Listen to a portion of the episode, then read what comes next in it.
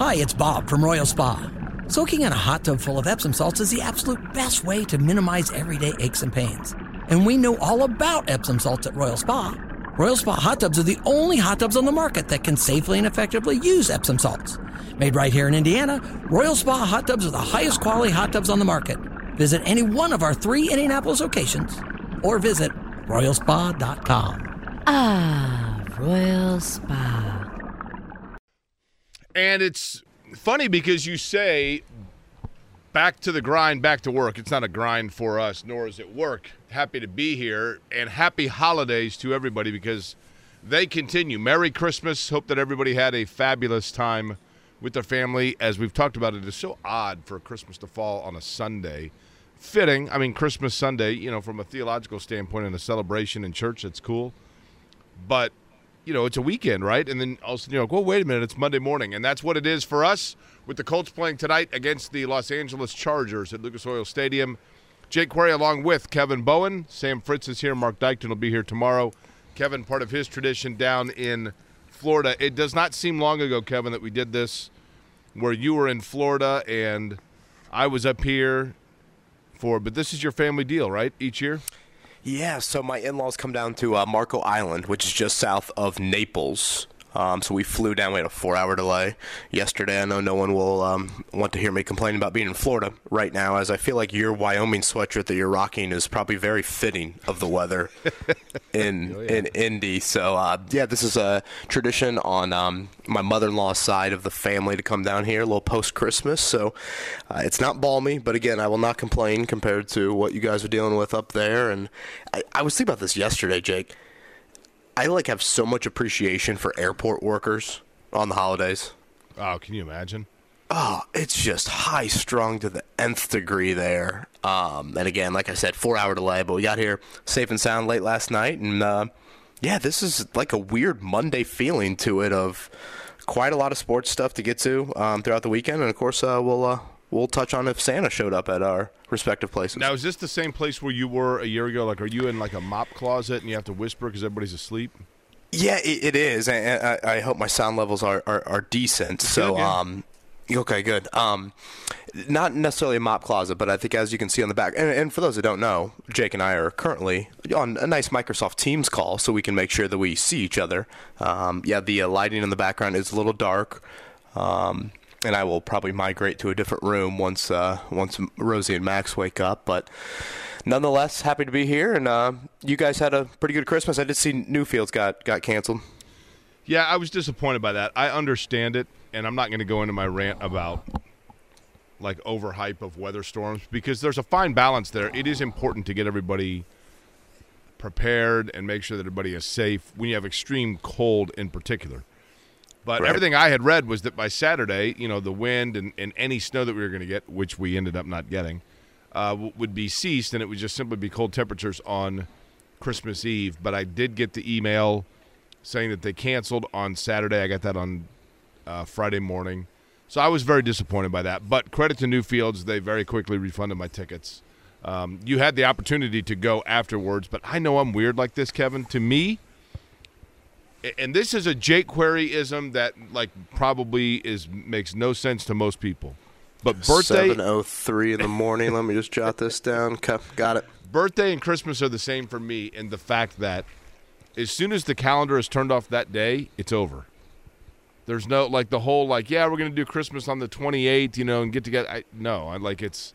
So you want decorations down today? I don't mean that. I don't mean that but just like the whole I love I love it. I love Christmas. I spend I start wrapping and preparing gifts around a little before Thanksgiving and I do a little each day and I, I go to the I go to shop and I go out to get in the spirit. I mean I, I love it. I absolutely love it. But it culminates on Christmas Day and then as soon as like that festivity is done, then it's almost like a depression, right? Of like, okay, I mean, we it's time to move forward. You know, let, us move on and let's now I know that we got six weeks of Siberia in front of us, so let's just start getting at it. You know. Now I, I do have to share this, and you know, educate and entertain is obviously core values. We have it branded. It's kind of a uh-huh. it's like a lower back tat for both of us. Um, I think transparent is a word to be used on our show as well. Um, I bought Maddie a sweater that I thought fit her well. And it ended up being a kid's sweater. Now, did you? Let me ask you this: Did you buy it from a mail order joint, or did you go So- into a store?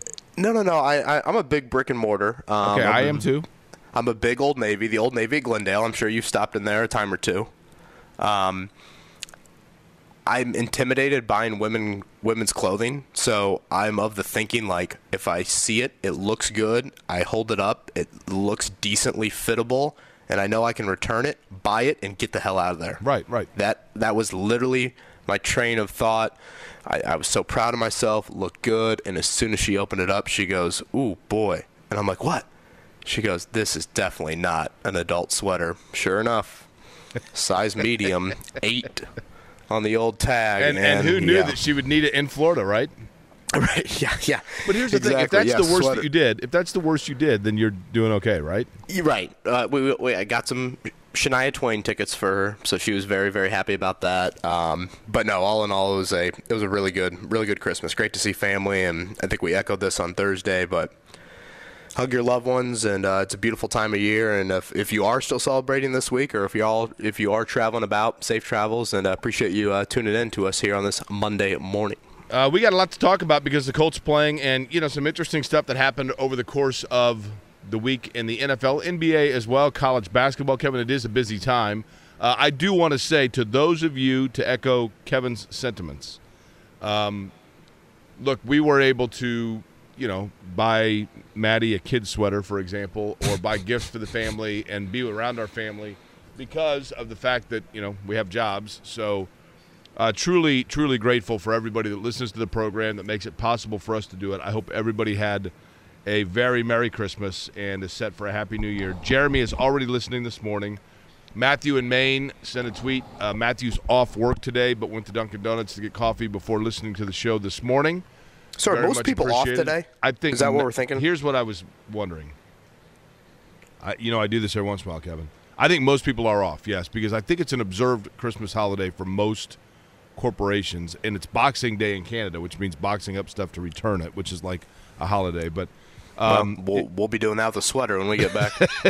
if you if you are working today, or if you are listening, simply if you're listening, or if you're up and about, and your routine the day after Christmas was to turn on this program, which we are most grateful, I want you to let me know at 317 523 9288. That is my cell phone number. That's obviously 317 area code 523 9288. I would love to know if you're listening, and we are most appreciative. Um, Kevin, let's begin with this. For the Colts getting set for tonight, we're on draft watch. I mean, that's the reality. I know people don't want to admit that, but the reality is that you're looking to see where, and there is some some confusion here. There was a tweet sent out last night, late last night, that said that the Colts are one of just five teams that are still in play for the number one overall pick. But I believe actually they can do no higher than two, if I'm not mistaken, because of the way the schedule falls out. Houston would win strength of schedule over Indianapolis in terms of that tiebreaker, and the Colts would not be able to get to number one. But Arizona last night had some play in Oh, this as man. well, right? Gosh, I'm sitting there watching that. Boy, Max was such a sweet little boy on the flight. Just slept the whole time. I was able to watch that game while holding him, and oh my gosh, 16 to six. I'm sitting here thinking Trace McSorley's about to beat Tom Brady, and the Colts are going to climb to that would have been fourth Yep. in the draft order. Um, little Brady Magic laid a huge fumble by the Cardinals as well, which aided things. They lose in overtime, so the Colts sit at fifth going into tonight. I think a couple interesting notes to point out from the weekend, Jake. You had a lot of teams in the back half of the top 10 win. So if the Colts win tonight, which I know a lot of people are probably cringing at that thought, they would only drop to seventh. So it wouldn't be as big of a fall as I think we maybe would have thought entering this week. If they lose, they maintain their current position in fifth. You know, to your earlier point, Jake, like, oh, I don't know if fans, you know, I don't know if the entire fan base wants to go here. Since last we talked, Jake, they're eliminated from the playoffs. It's over. Right. You know, the Jacksonville Jaguars won on Thursday night in New York.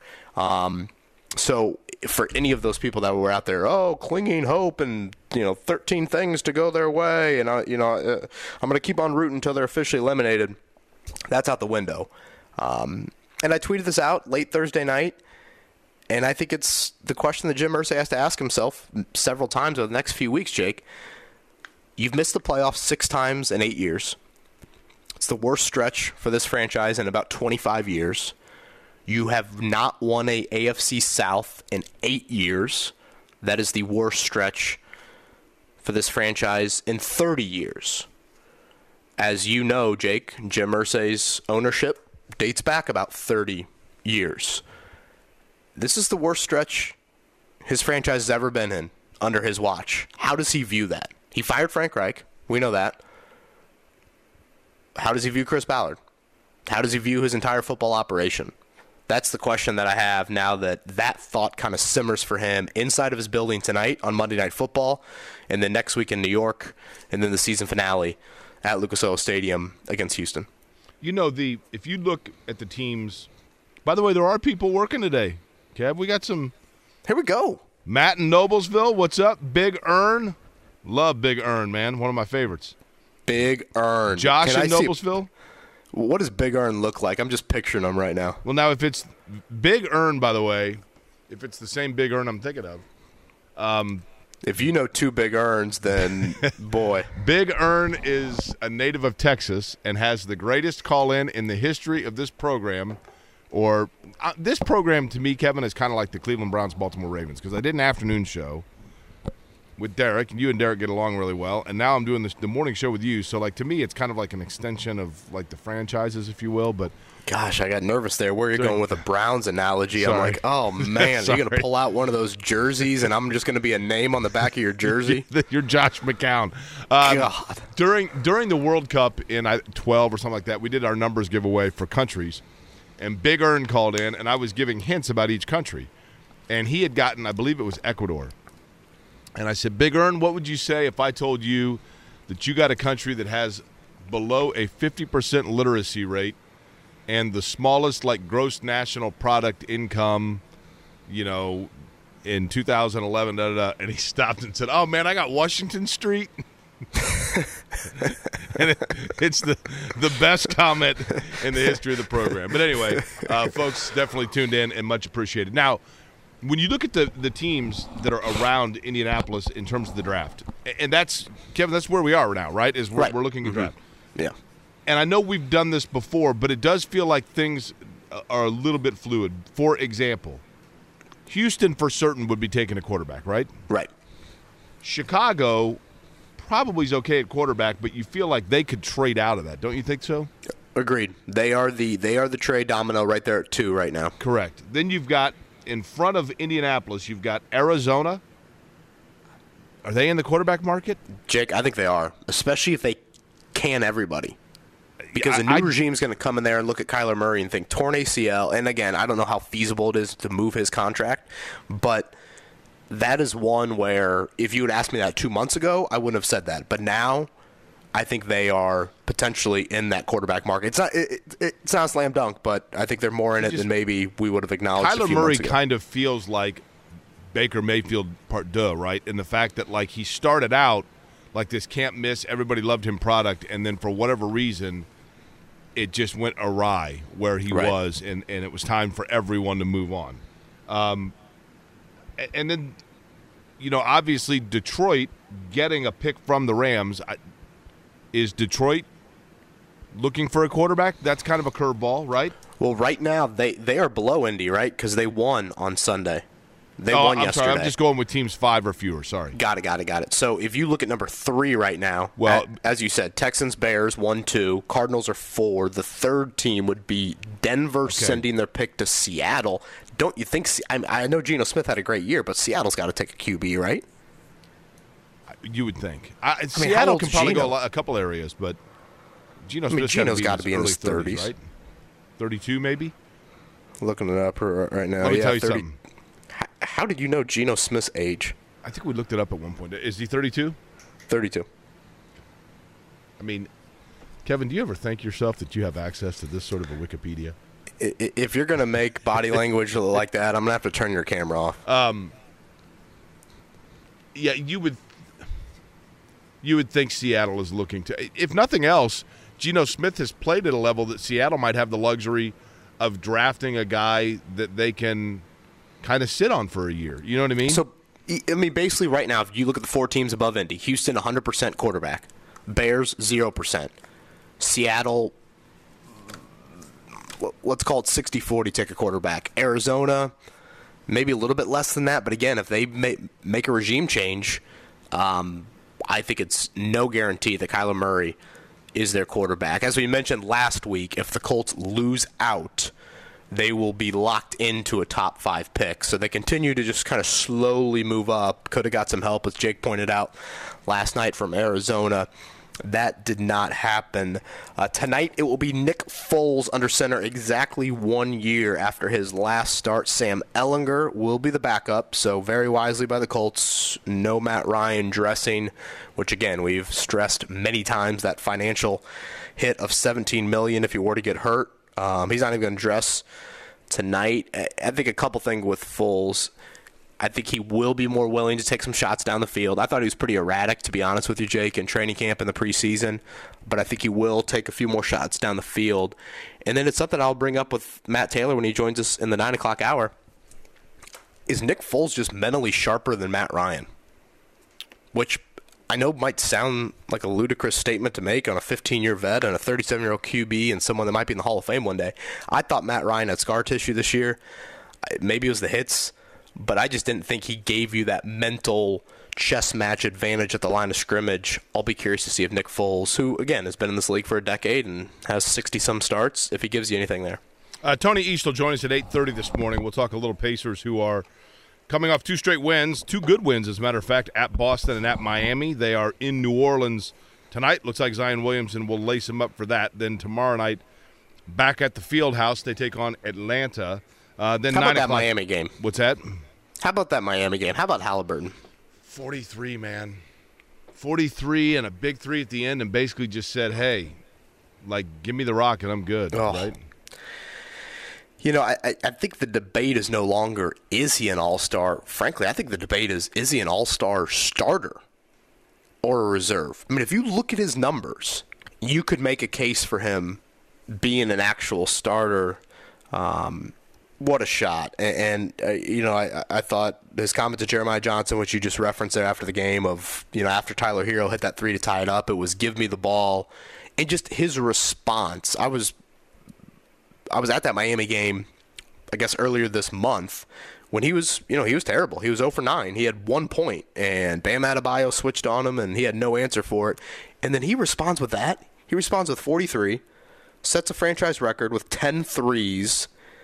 Like, this guy continues to check boxes for me, Jake, where it's less of like, oh, he's your quarterback of the future. He's your Mark Jackson, you know, whatever label you want to kind of throw on him, or at least what I thought he was when he first got here, to now I'm thinking to myself, he he's a star, and, and I get there's different levels of stardom in the NBA, but you know I pointed this out after the Boston win last week.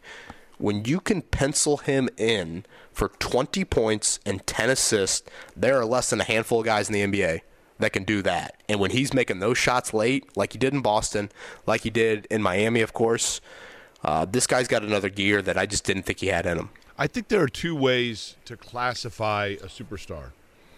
One is a guy that has such an alpha, female as well, but I mean, in, in this case, we're talking about in the NBA. A, guy that has such an alpha about him that it is so clear to everybody else. You know, the old story, Kevin, that Secretariat, the great racehorse that I mentioned before, that when Secretariat went back um, in retirement to the stables and it was feeding time, they would bring the water and the bales out, and all the horses would sit and wait. And Secretariat was the oldest horse there. And eventually he would get up and walk over and eat, and then everyone else followed suit. Okay? Like they just mm-hmm. knew, right? There are certain stars that every player on the floor just knows, like there's an aura about them. Michael Jordan had that, Kobe Bryant had that. There are other stars that don't make everyone feel that tension and that subservient nature around them, but rather they exude a youthfulness about them or an exuberance about them that makes everybody feel better and more optimistic about what's going on to just go have fun with it. And I feel like that's what Halliburton is. Like Halliburton just has this this easygoing nature about him that kind of calms his teammates and allows them to just go out and play. And that's and, and it's working for them. And they knew when you know Miles Turner. Now that discussions apparently taking place, I think we've said on this show. I know that I have said that I that you, you've heard me say. I think that they probably that they feel there's a role for Miles Turner, especially with Halliburton. They wanted to see how it worked, and it's working, right? And and so I think that they just feel like he is the centerpiece that everything flows very nicely off of, and I- it's working. I do want to get to that Turner um, contract talk, which you know kind of got lost in the shuffle, rightfully so, of, of, the, of the Christmas holiday um, in a little bit. And like Jake said, Tony East going to join us at nine o'clock, talk more about that. You know, with with Halliburton, I just I thought he was more quarterback facilitator and not like score. And, and he's showing to me that the scoring is really legit. Um, and again, I just cannot stress enough how much I was impressed by how awful his performance was against the Heat a few weeks back. He talked about that many times after the game, and then he responds in that way. And I mean, you look at these last two games. You win in Boston and in Miami. Jake, that'll rank right up there with just about any back-to-back road wins the Pacers certainly will have this season, and probably right up there with any team for the ability to go in, into Boston after you lost four or five, get off that great start, hold on for dear life, and then in Miami, you make those plays late and actually came back a little bit um, against the Heat. Um, as you mentioned, tonight it is Zion Williamson. So he's out of health and safety protocols. Is that the update on that I- I front? had saw read- had missed the last couple. I read last night that they thought there was the possibility he was going to play tonight. I don't know that he's been totally clear, but they thought tonight would be his return night. I was surprised they weren't on Christmas. W- wouldn't they be like the ideal Christmas team? I totally agree with that. I mean, they're the, but you know, they're kind of like Kevin. I mean, even though Zion is a bigger star than probably what the Pacers had when the Pacers have had years like Paul George or Oladipo, where all of a sudden they got off to a good start and were one of the best teams in the East. Um, they're kind of like that, right? I think most people would be stunned to know that New Orleans is one of the top teams in the West, but Zion Williamson's clearly a star. So yeah, I would agree that it was surprising they were not on national television. Yeah, that's an eight o'clock tip. So the Pacers came home after the Miami game, quick little Christmas, and then eight o'clock tip tonight from New Orleans. That pairs up with an eight fifteen kick inside of Lucas Oil Stadium. Uh, how about T.Y. Hilton? Third and thirty, Jake. Just throw it up to T.Y. and that that was pretty vintage him. Do you want to know something really sad, Kevin? Really sad. I have a very damning statistic for you. Oh, I'll tell it to you as part of the morning checkdown. How's that? Okay, okay. Hell of a tease there by Jake Query. Good Monday morning. Kevin Bowen, Jake Query, Sam Fritz in for Mark Dykton. Again, Tony East going to join us. I think I said 9. That's actually 8.30, correct, Sam? Correct. Matt Taylor at 9. Matt Taylor, voice of the Colts, at 9 o'clock to get you ready for Monday Night Football tonight. Colts and Chargers. Thanks, everybody, for tuning in to Kevin and Query. Hope you had a great weekend. Again, safe travels this week. And uh, Kevin and Query, 93.5, 107.5, The Fan. Life is full of things to manage your work, your family, your plans, and your treatment. Consider Kesimpta, ofatumumab 20 milligram injection. You can take it yourself from the comfort of home. If you're ready for something different, ask your healthcare provider about Kesimpta and check out the details at kesimpta.com. Brought to you by Novartis Pharmaceuticals Corporation. Welcome back to Dealing Together. First caller? I bought three sweaters to get the fourth free. Oh, you got fleeced. Next caller. I traded my old Samsung at AT&T for a new Samsung Galaxy S24 Plus and shows my plan. That's not a bad deal. It is not. Our best smartphone deals. Your choice of plan. Learn how to get the new Samsung Galaxy S24 Plus with Galaxy AI on us with eligible trade-in. AT&T. Connecting changes everything. Offers vary by device, subject to change. S24 plus 256 gigabyte offer available for a limited time. Terms and restrictions apply. See att.com slash Samsung for details. Half past seven on a Monday. Good morning to Kurt, Scott, Mike, Scotty, Steve, Darren, Rionica, Matt, Josh, Ryan, Steve, Isaiah, Josh in Frankfurt, Andrew and Scott. Matthew as well, that are all letting me know that they are listening this morning. Merry Christmas to all. And Big Earn, right? And Big Earn. But by the way, different Big Earn. We have two Big Earns, Kevin. No, It's not my it. Big Earn, it's Big Earn and Cicero. Yep. My gosh, we need Ernie Els to call into the show tomorrow.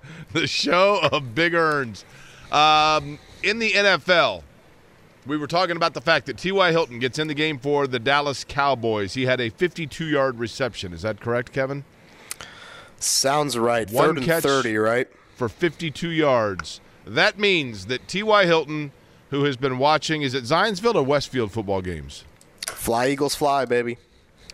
So T.Y. Hilton, who has been a sideline standby for Zionsville football over the course of the season, was able to head over to Thrifty Threads or Play It Again Sports or Imro Sports or Dick's Sporting Goods and pick up a Dallas Cowboys helmet and a uniform, hop on a American Airlines flight, fly down, go to Joe T. Garcia's, get something to eat, maybe swing by the sixth floor museum, check that out, and then walk out on the field for the Cowboys, catch himself a 52 yard catch, and guess what?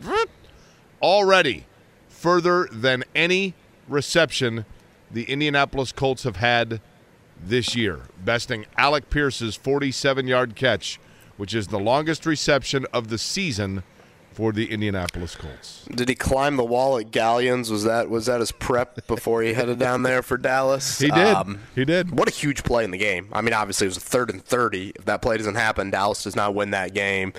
And I've always said this about Ty Jake. He is. I think he'd be an unbelievable center fielder. I, I just think he tracks deep balls so well. And like for a five nine guy, you, you maybe don't think that, but what a throw by Dak Prescott. What a catch by T.Y. Hilton.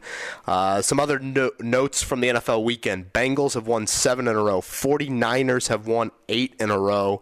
And Jake, we mentioned this earlier. The Colts eliminated from the playoffs. Why? Because Jacksonville won.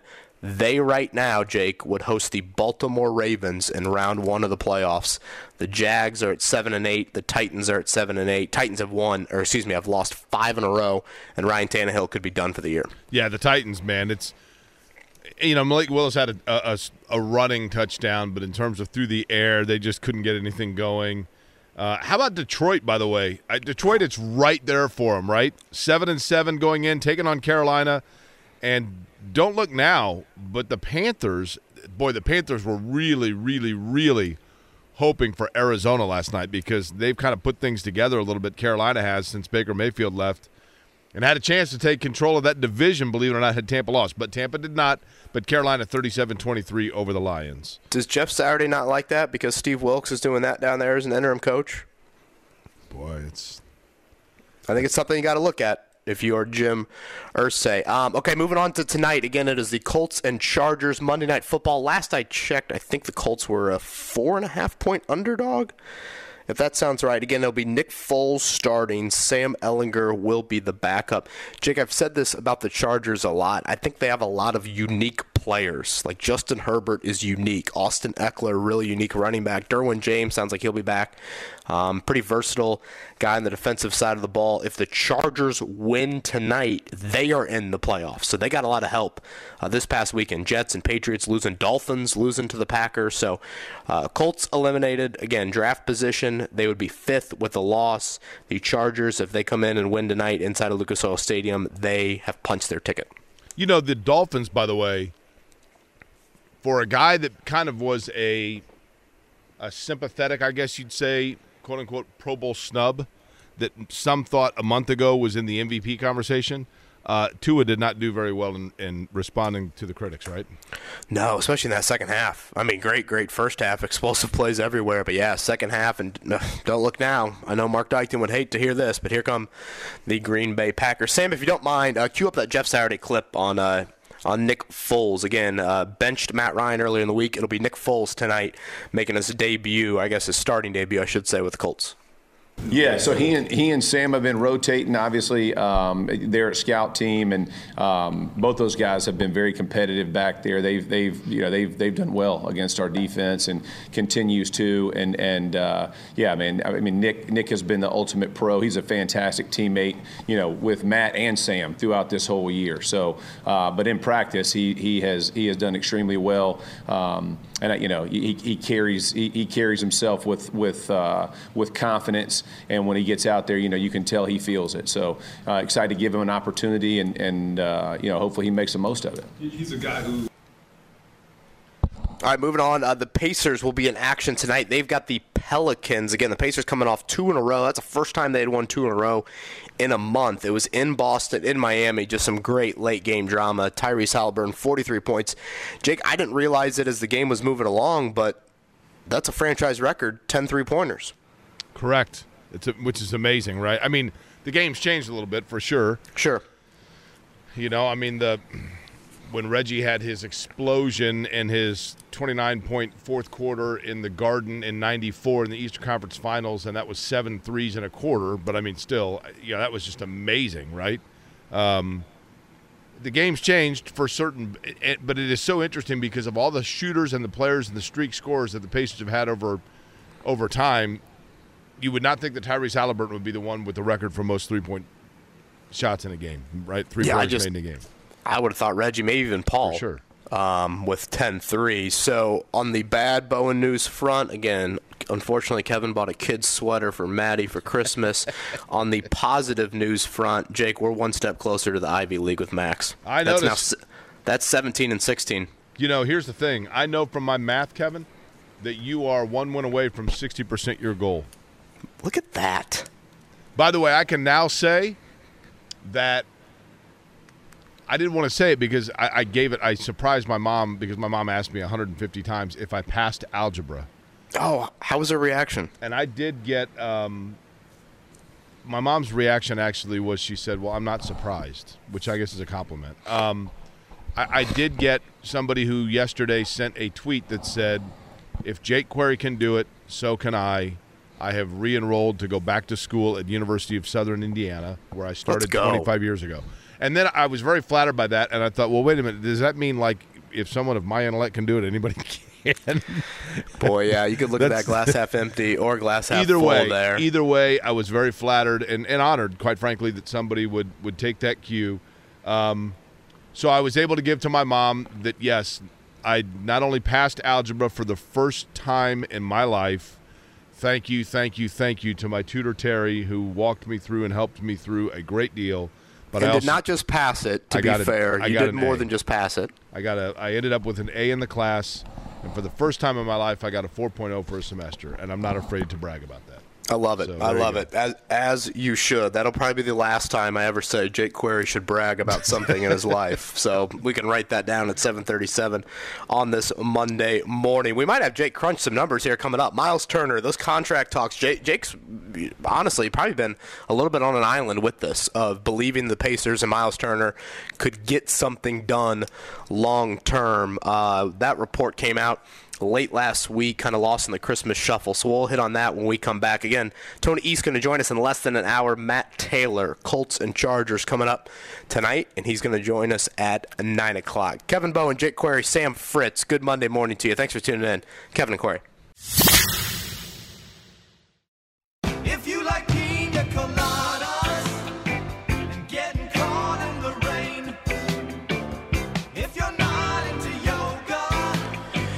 Yeah, there will be a, uh pina colada or two for myself here this week. Kevin Bowen down here in Florida, rocking the Comrex action with Jake Query and Sam Fritz back in studio. Mark Dykton going to be uh, back with us tomorrow as he gets uh, down 65 today from his Christmas weekend. Jake, you've been um, you've been on this for quite some time, and again, I, I mentioned this.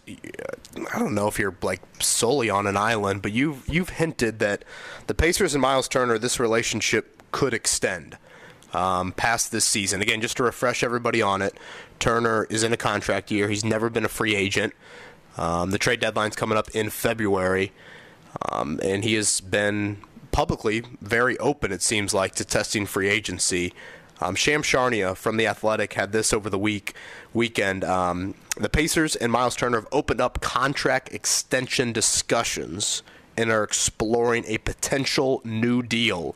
League sources with direct knowledge of the discussions told the Athletic.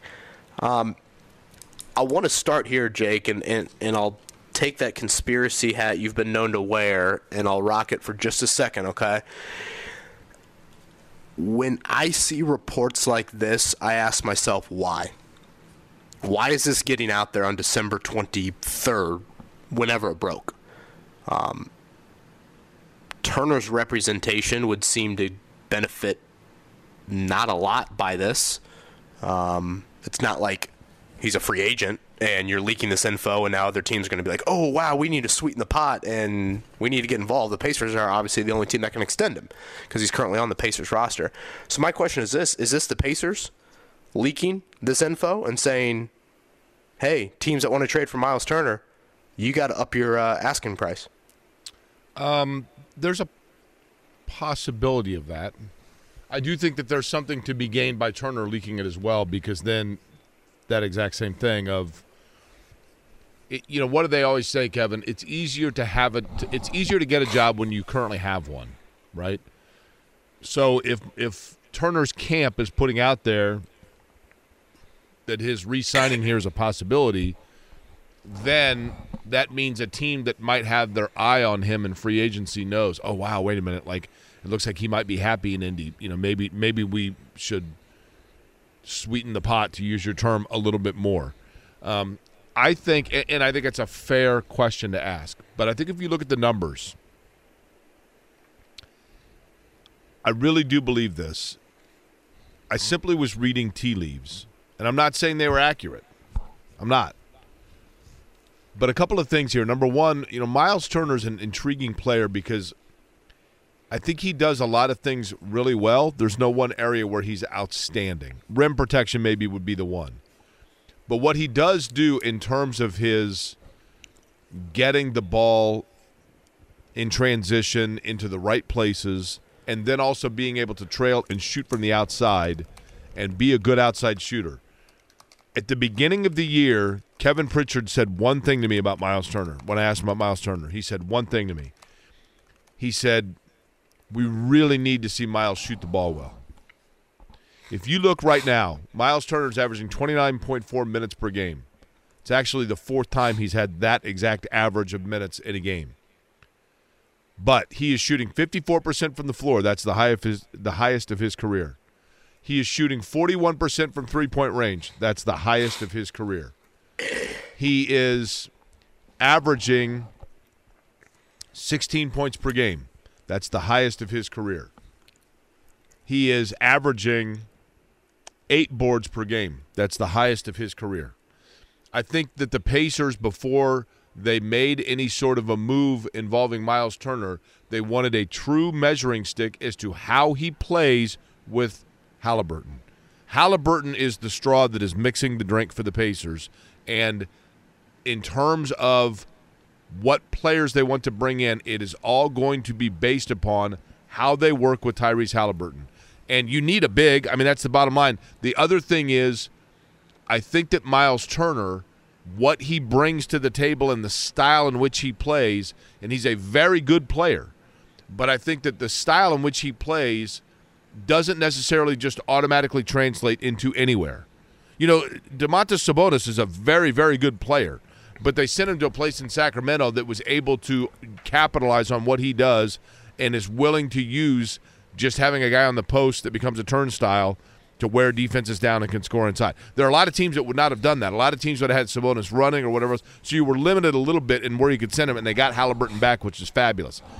I just think for Miles Turner, Miles Turner probably knows that while he is a wonderful player, he is a wonderful player who fits as well personnel wise in Indiana as anywhere else. And that probably is why he is intrigued by staying here because if you look at his numbers, they are better right now than any point in his career. And that most likely is because of Tyrese Haliburton. A couple other things to note out of the Shams report. um, Lakers and Raptors among the teams that have shown interest in Turner in recent months. He also threw a note in there at the end that rival teams, you got to love rival teams. So what qualifies as the rival teams of the Pacers? The Detroit Pistons? Teams in, in the division, I guess, right? Rival teams have expressed interest in Buddy Hield um, during the season. Again, Tony East is going to join us here in about a half hour. I want to get more into the numbers with Tony. Basically, the extension would have a heavy front loaded uh, aspect to the contract with Turner. Um, I thought I saw Tony mention like four years, 96 million. Um, Jake, you, you painted out several reasons why the Pacers would want to keep Miles Turner. He is an extremely useful player. And let's be honest, do you trust any of those other big men to start 82 games Right. for you? Totally No. agree. And, you know, part of that is, again, how consistently you've played them. But Isaiah Jackson, Jalen Smith, Goga Bitadze, I mean, none of them. Um, are you sitting here right now and saying that's a 75 game starter on a playoff team? I don't think I view it as harshly as I view running backs in the NFL, Jake. But I worry about playing paying big men in the NBA. That's fair. I worry about handing Turner that significant of deal. Again, I can fully acknowledge you can counter me, Jake, and say who else is playing center for you, and you're 100% right, and I got no comeback for that. Um, and again, this team I think still needs kind of that big wing defender. So as you look ahead to the draft, you're you know you're, you're trying to find the puzzle pieces. You don't want to have to find you know three or four puzzle pieces. So re-signing Turner would eliminate that. But that would be just a hesitancy that I have of this is a guy that we should acknowledge. And again, you know some of the tanking probably played into this last year, but he has missed a large chunk of time each of the last two seasons. Um, so that would be a bit concerning.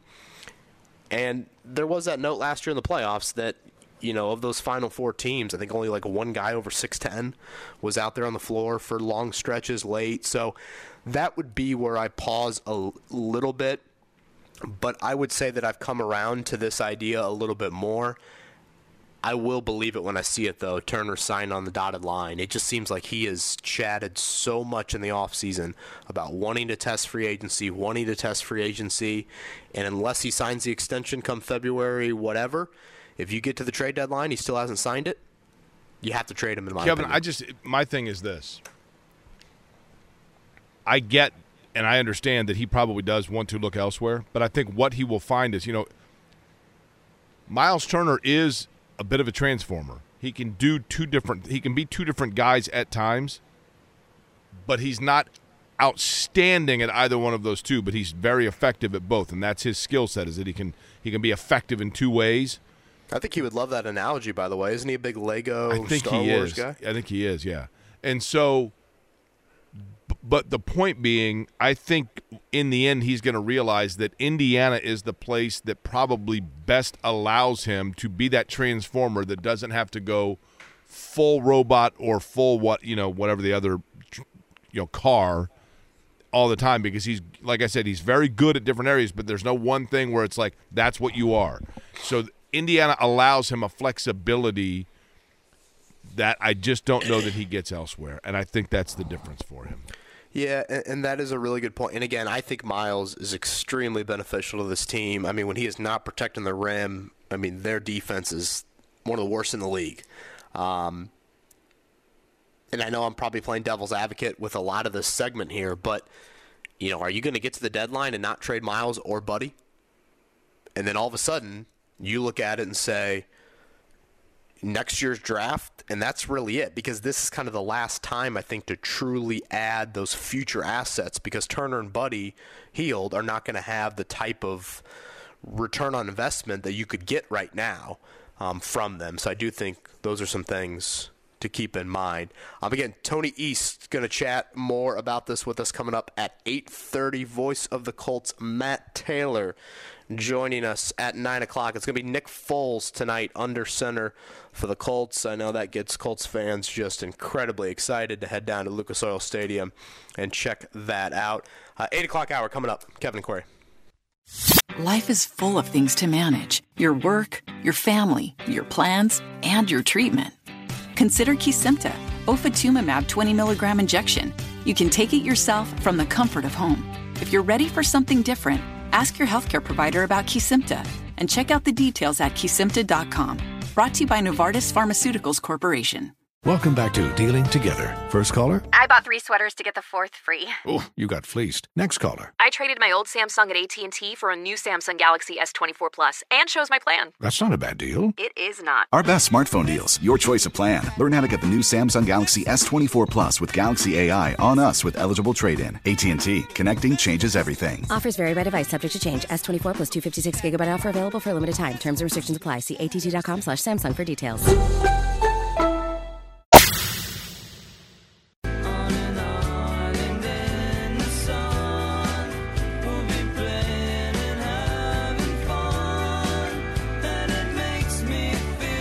So here's my question of the morning.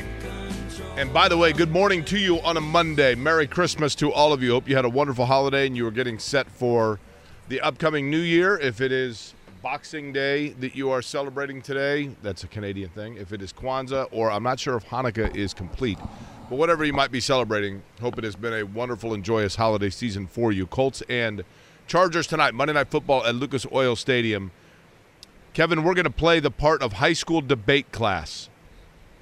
And if you were to, in high school debate class, be handed a note card from the teacher saying that you need to debate the merits of why each particular quarterback, there are three of which we'd be discussing, should be starting tonight for the Indianapolis Colts, I will be honest with you, I do not see any way, shape, or form where you could make a debate as to why Nick Foles should be starting that is not countered by the other two. And he's the other the only one that I think has no applicable argument versus the other two. I don't I have nothing against Nick Foles. I think he's a fine player, don't get me wrong. But you tell me, Kevin Bowen, in your opinion, why you believe Nick Foles is starting the game. He's starting the game because Jeff Saturday wants to try and win. Okay. Um, so I guess to kind of prod a little bit deeper into the high school debate, who are we debating for? Are we Jeff Saturday? Well, that's or are the problem. we the long-term future of the Colts? You know, I, I, I think that's that's the issue here. Because to your point, if the long-term future is the only thing you care about, it should be Sam Ehlinger.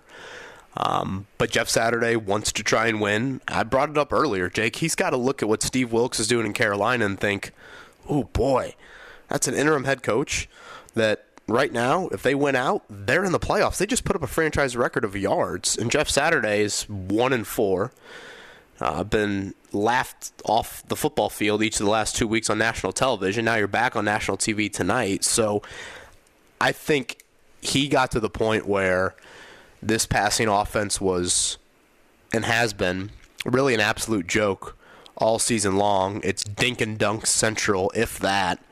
Uh, teams are absolutely suffocating you on the perimeter. You can't stretch the field whatsoever. I almost thought about this on whenever that Cowboys game was. I don't know. I feel like all the days just bleed together at this point. Is this giving Chris Ballard too much credit, Jake? Did he look at T.Y. Hilton and say, well, with our quarterback this year, we can't throw the ball deep, so might as well not go after Ty. Fair, fair, because You that's know, what I and mean. again, that's that's probably giving Ballard a little bit too much credit on that front. But to your question, um, that's why Jeff Saturday wants to try and win now. He wants to try and get this offense a little bit more normal looking, a little bit more functional, like something down the field. I'm not expecting, you know, great success with that. Again, Foles did show a little bit of a bigger arm in training camp in the preseason. I thought he was still erratic at times. Um, but I think that is why the Colts are going with this route here for potentially the final three games. Okay, here is my issue with that.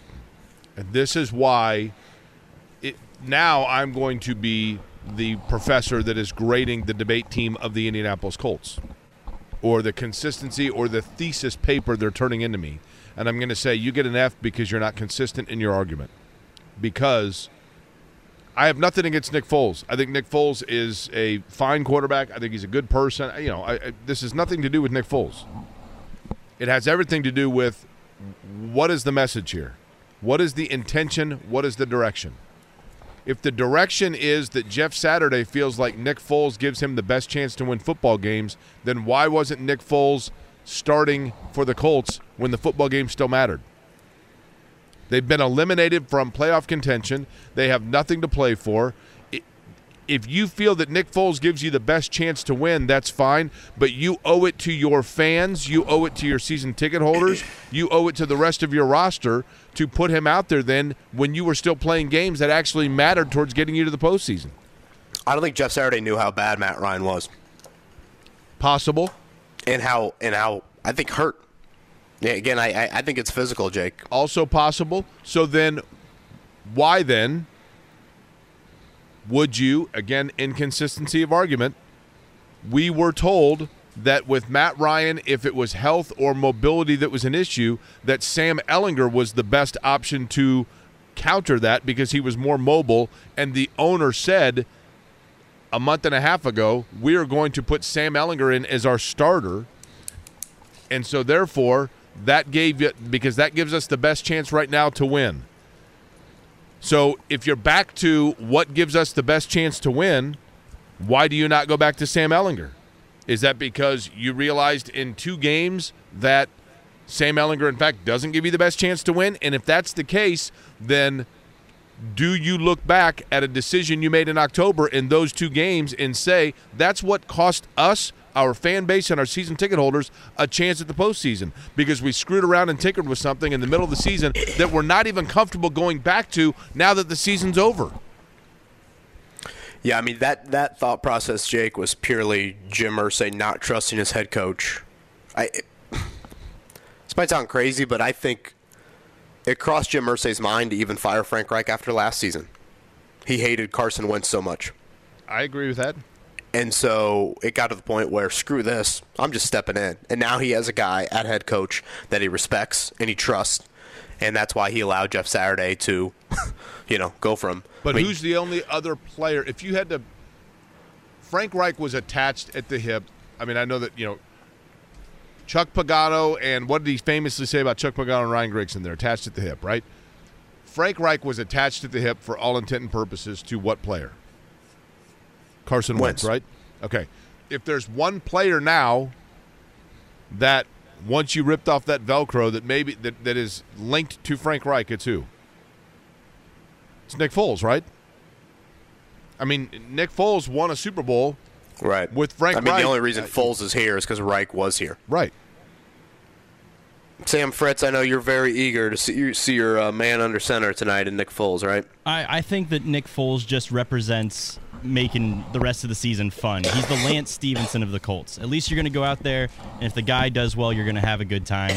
It's what happened with Philadelphia, and they won a Super Bowl out of it. It's the it's the Ryan Fitzpatrick effect of your starting quarterback got injured, now Fitzpatrick's in, and you're just having fun with the rest of the season. But but having I, I, I just think there's no Colts fan that, that, that truly wants that, and, and, and maybe there is, but it's a very small, small percentage of fans. I mean, Jake, I think, and Jake and Sam, I think there'll be some fans in the building tonight where you get late in the game on a big third down, and you're going to have like this internal struggle. Maybe because you're in the environment, you'll be cheering for them, but you're going to have this conflict of interest almost of like, oh man, did I want them to convert there? like does that hurt the quarterback need coming up here in 2023? It's such a weird time to be, and it's it's really foreign. I mean, tonight will be the first game. And correct me if I'm wrong, Jake. Tonight will be the first game played inside of Lucas Oil Stadium where the Colts will be officially eliminated from the playoffs since 2017. Yeah, I think that's right. Maybe in 2019 when they were seven and nine, maybe they were eliminated. I mean, they're played a home four-point- game, but four-point underdog. I, I again, I go back to this. Nick Foles. There are things that Nick Foles does, like Sam said, that that are positives for your team. But they are all things that, if they are positives for your team, should the, the they have reached their expiration date. Once they were eliminated from the playoffs, the thought process of going out to try to do everything you can. If Nick Foles gives you a better chance to win football games, then why in the hell wasn't he on the field when winning football games actually did you good? Can can I make one point looking towards the future of of the three quarterbacks on the roster right now? In my mind, the only one on this roster next year is Nick Foles. I mean, that is a possibility. That So- that's a decent point. Although so are you Ehlinger giving him his reps in preparation for next season? you probably do need to see if he is a guy that you want to bring back as your starter when before like everybody in the city goes out and has a, a protest against the fact the Colts are going and doing it all over again with there's Nick Foles, Kevin, you have a look on your face like you cannot possibly believe that Nick Foles will be a starter next year, right? I, I think better chance Ehlinger's here than Foles. Um, I don't think Nick Foles wants to be here. Frank Reich is not here. Um, I think he's playing out his contract, and I guess he is under contract for next year. But I just think he's being a good good pro at this point. Um, you know, Jake, I've said I've said this before. If you're going to be bad, don't be old at quarterback too. The Colts are bad this season, and they're old at quarterback. And now they've gone to benching their starter, and they're still old at quarterback. Like, I mean, that is such an issue for your franchise when you're trying to evaluate things moving forward. I get that, like, Tennessee, this is not ideally how it would play out for them, but they've gone from the older quarterback in Tannehill to when he gets hurt, they go to the youth. Um, there's several teams you could point to around the league that have done that. It's why the Rams have opted for, oh, let's give Baker Mayfield one more shot at it. Because why do we need to see John Wolford as their Matthew Stafford's backup to be in there? And yet the Colts have this stubbornness about him that that's not the path that they um, want to go down. Um, so I think it'll be very interesting to see what the atmosphere is like inside of that building. I get that there was a feel probably at the start of the year. This is one of the more anticipated home games. You probably have a lot of people, Jake, that got tickets for Christmas. You know, to to this game. Correct. I was listening to an interview earlier in the week, and I think you, you'd be a good person to throw this off of. The Chargers are a very entertaining football team. Like you watch them, and they they have excitement. They have a lot of players that are pretty unique.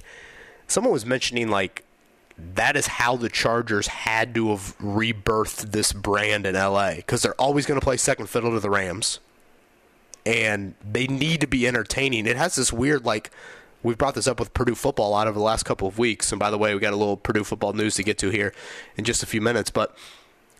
Purdue football needs to maintain that kind of entertaining cradle quarterbacks, all those things. Do the Chargers need to be more of an entertaining product if they want to survive in LA? Boy, I'll tell you what. Because the Rams and Raiders are always going to be first and You second, know, right? I- the the Chargers are like sexy. They're exciting. They're fun to watch. They're I mean, they're as you said, they have unique players. Justin Herbert's a really good player, and yet they were second fiddle to the Rams. And still, I think most people in LA see the Chargers because the Chargers were kind of a rival, right? I mean, like this San Diego LA thing. It kind of goes back to Dodgers Padres. That's a tough sell there. A tough sell.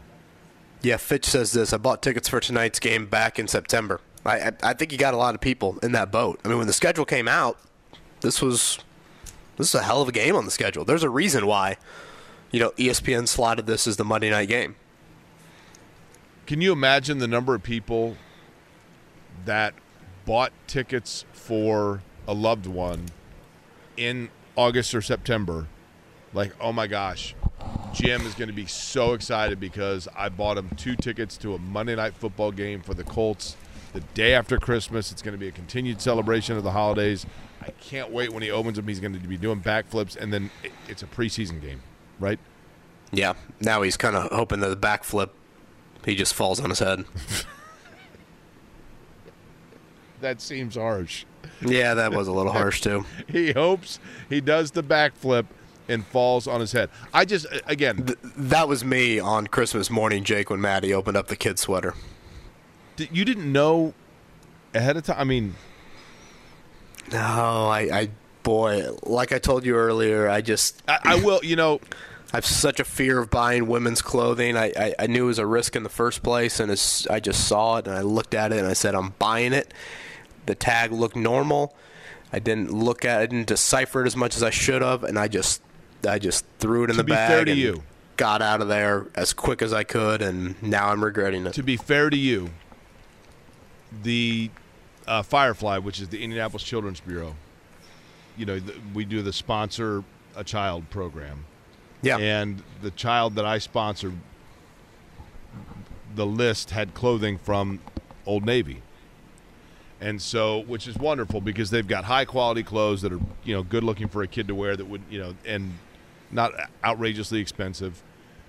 But I went in, and Kevin, I was really intimidated by whether or not I was in the kids or the adult section. I couldn't. Oh gosh. I kind of couldn't tell, and I actually, Yeah. to be fair to you, I you, needed to hear that. Thank you for that. well, I asked the employee. I'm like, "Hey, can you do me a favor? Like, here's what I have. Where exact? What section is this exactly?"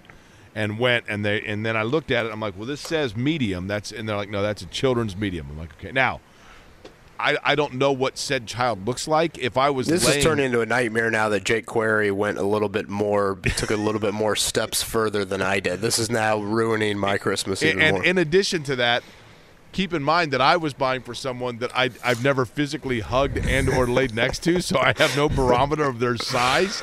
Like, did yeah, you not hold it a up? and great think- sign of my relationship, is it?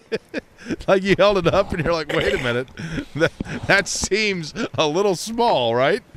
Not one of my finer moments, Did to she say the least. did she try on the sweater? Uh, I, I don't believe it was ever tried on. She did hold it up though, and the, the receipt was handed to her, and the rest was history on that front. Again, it'll be Colts and Chargers tonight. It is a four and a half point spread. Matt Taylor, voice of the Colts, going to join us at the top of the hour. Uh, Tony East going to join us here in about 15. We'll talk more about the Miles Turner uh, contract extension news and the Pacers in action tonight against the Pelicans. Up for either you. What stood out from this weekend? I, I continue to look at Cincinnati and San Francisco guys and think, are those the two best teams right now in the NFL? Cincinnati. This would be my concern if you're a Bengals fan.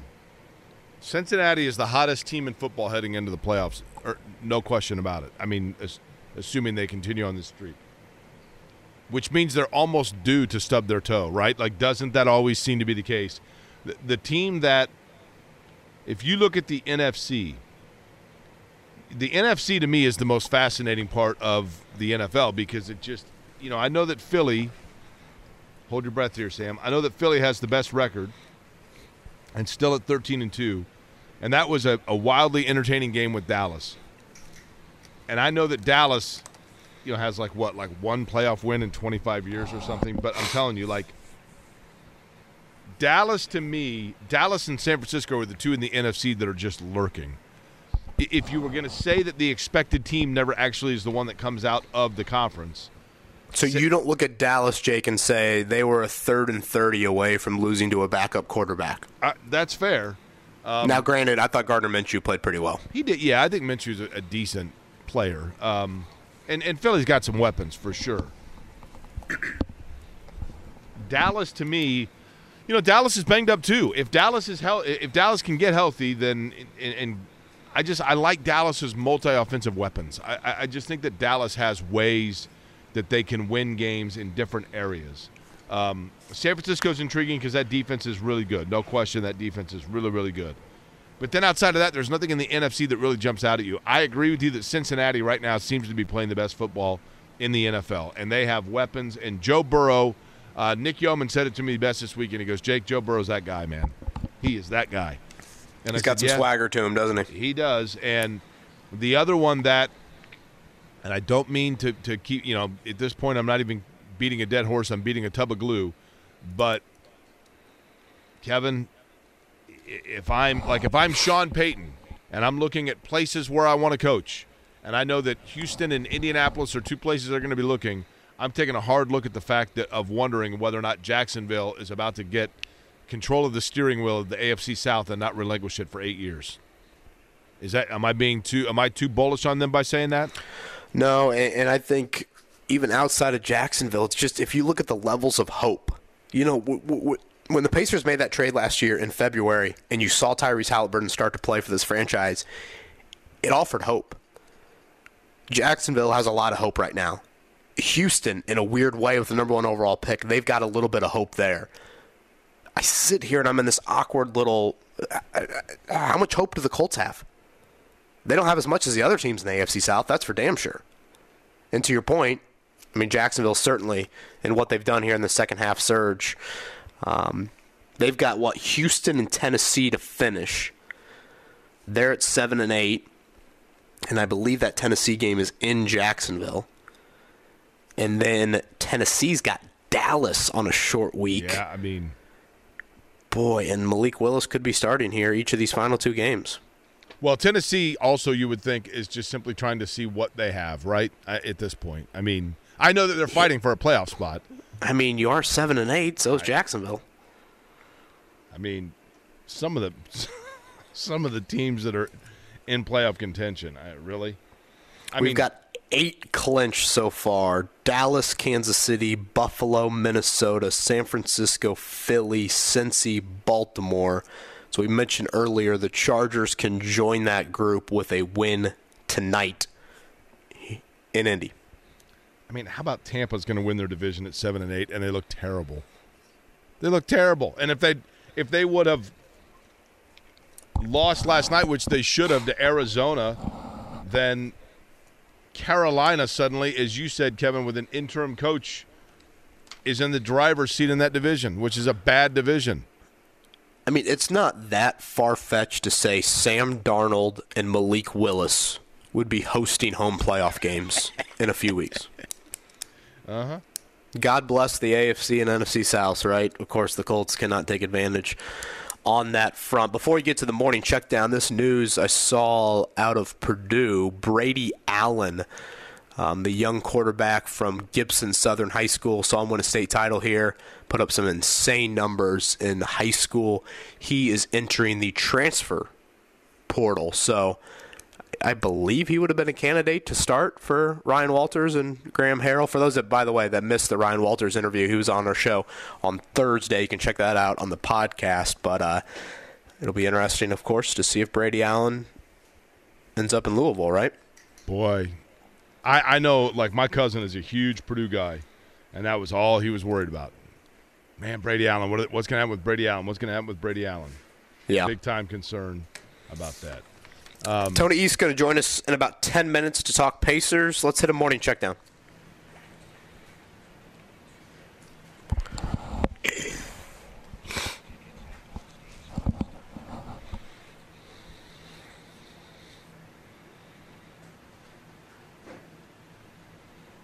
Uh, Pacers, by the way, as Kevin had just mentioned, they are in New Orleans. Tony East going to join us coming up just a couple of minutes here. Uh, in New Orleans tonight, taking on the Pelicans. It is believed Zion Williamson may return. He was in the COVID protocols.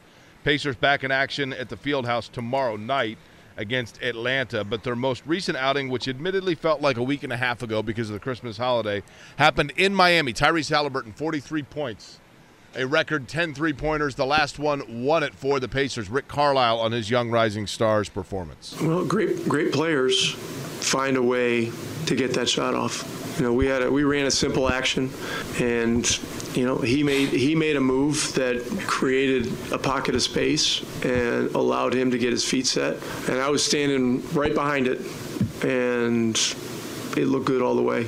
I mean, it looked like he was going to swish all the way. And then it was a matter of you know having to sit down and and survive you know a, a long shot by uh, by Herro, but hey,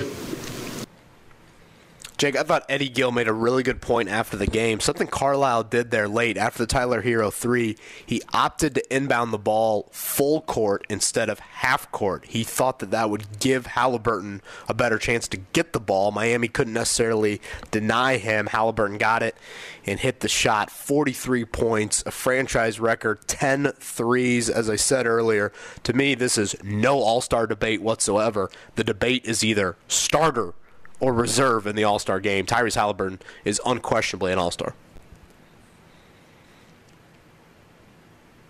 Probably should turn my mic on. Elsewhere in the association, Boston over Milwaukee 139 118. Jayson Tatum continues one of the most impressive runs we've seen in a while in the NBA. He had 41. Jaylen Brown with 29. That's three straight losses for the Bucks. Dallas, Philly, Golden State, and Denver also picking up Christmas night wins. Although Denver's might have technically been on the 26th because that game started late, went into overtime. Nuggets have won four straight. Uh, Jokic with 41 points and 15 rebounds in that game. Again, tonight it is Colts and Chargers Monday Night Football. An injury report update. No Kenny Moore. That will be his third game missed. Still has not been ruled out for the season, though. Um, no Kylen Granson either. So a couple ankle injuries. Again, Nick Foles, the starter. Sam Ehlinger, the backup for the Chargers. Doesn't look like Joey Bosa will play, but Derwin James, one of their more versatile defenders and a guy the Colts loved coming out of college. Um, it looks like he will be back in the lineup. Again, the Chargers are in the playoffs with a win tonight. Coming up, Tony East going to talk a little bit of Pacers. Again, we will talk plenty about the Colts and the Chargers. Uh, to round out the show, Matt Taylor, voice of the Colts, going to join us in 35 minutes. But about six minutes from now, Tony East to talk a little blue and gold. It's Kevin and Query. Good Merry Christmas. Good morning to you on a Monday here on 93.5, 107.5 The Fan. Life is full of things to manage your work, your family, your plans, and your treatment. Consider Kesimpta, ofatumumab 20 milligram injection. You can take it yourself from the comfort of home. If you're ready for something different, ask your healthcare provider about Kesimpta and check out the details at kesimpta.com. Brought to you by Novartis Pharmaceuticals Corporation. Welcome back to Dealing Together. First caller? I bought three sweaters to get the fourth free. Oh, you got fleeced. Next caller. I traded my old Samsung at AT&T for a new Samsung Galaxy S24 Plus and shows my plan. That's not a bad deal. It is not. Our best smartphone deals, your choice of plan. Learn how to get the new Samsung Galaxy S24 Plus with Galaxy AI on us with eligible trade-in. AT&T. Connecting changes everything. Offers vary by device, subject to change. S24 plus 256 gigabyte offer available for a limited time. Terms and restrictions apply. See att.com slash Samsung for details. Life is full of things to manage your work, your family, your plans, and your treatment. Consider Kesimpta, ofatumumab 20 milligram injection. You can take it yourself from the comfort of home. If you're ready for something different, ask your healthcare provider about Kesimpta and check out the details at kesimpta.com. Brought to you by Novartis Pharmaceuticals Corporation. Welcome back to Dealing Together. First caller? I bought three sweaters to get the fourth free. Oh, you got fleeced. Next caller. I traded my old Samsung at AT&T for a new Samsung Galaxy S24 Plus and shows my plan. That's not a bad deal. It is not. Our best smartphone deals, your choice of plan. Learn how to get the new Samsung Galaxy S24 Plus with Galaxy AI on us with eligible trade-in. AT&T. Connecting changes everything. Offers vary by device, subject to change. S24 plus 256 gigabyte offer available for a limited time. Terms and restrictions apply. See att.com slash Samsung for details.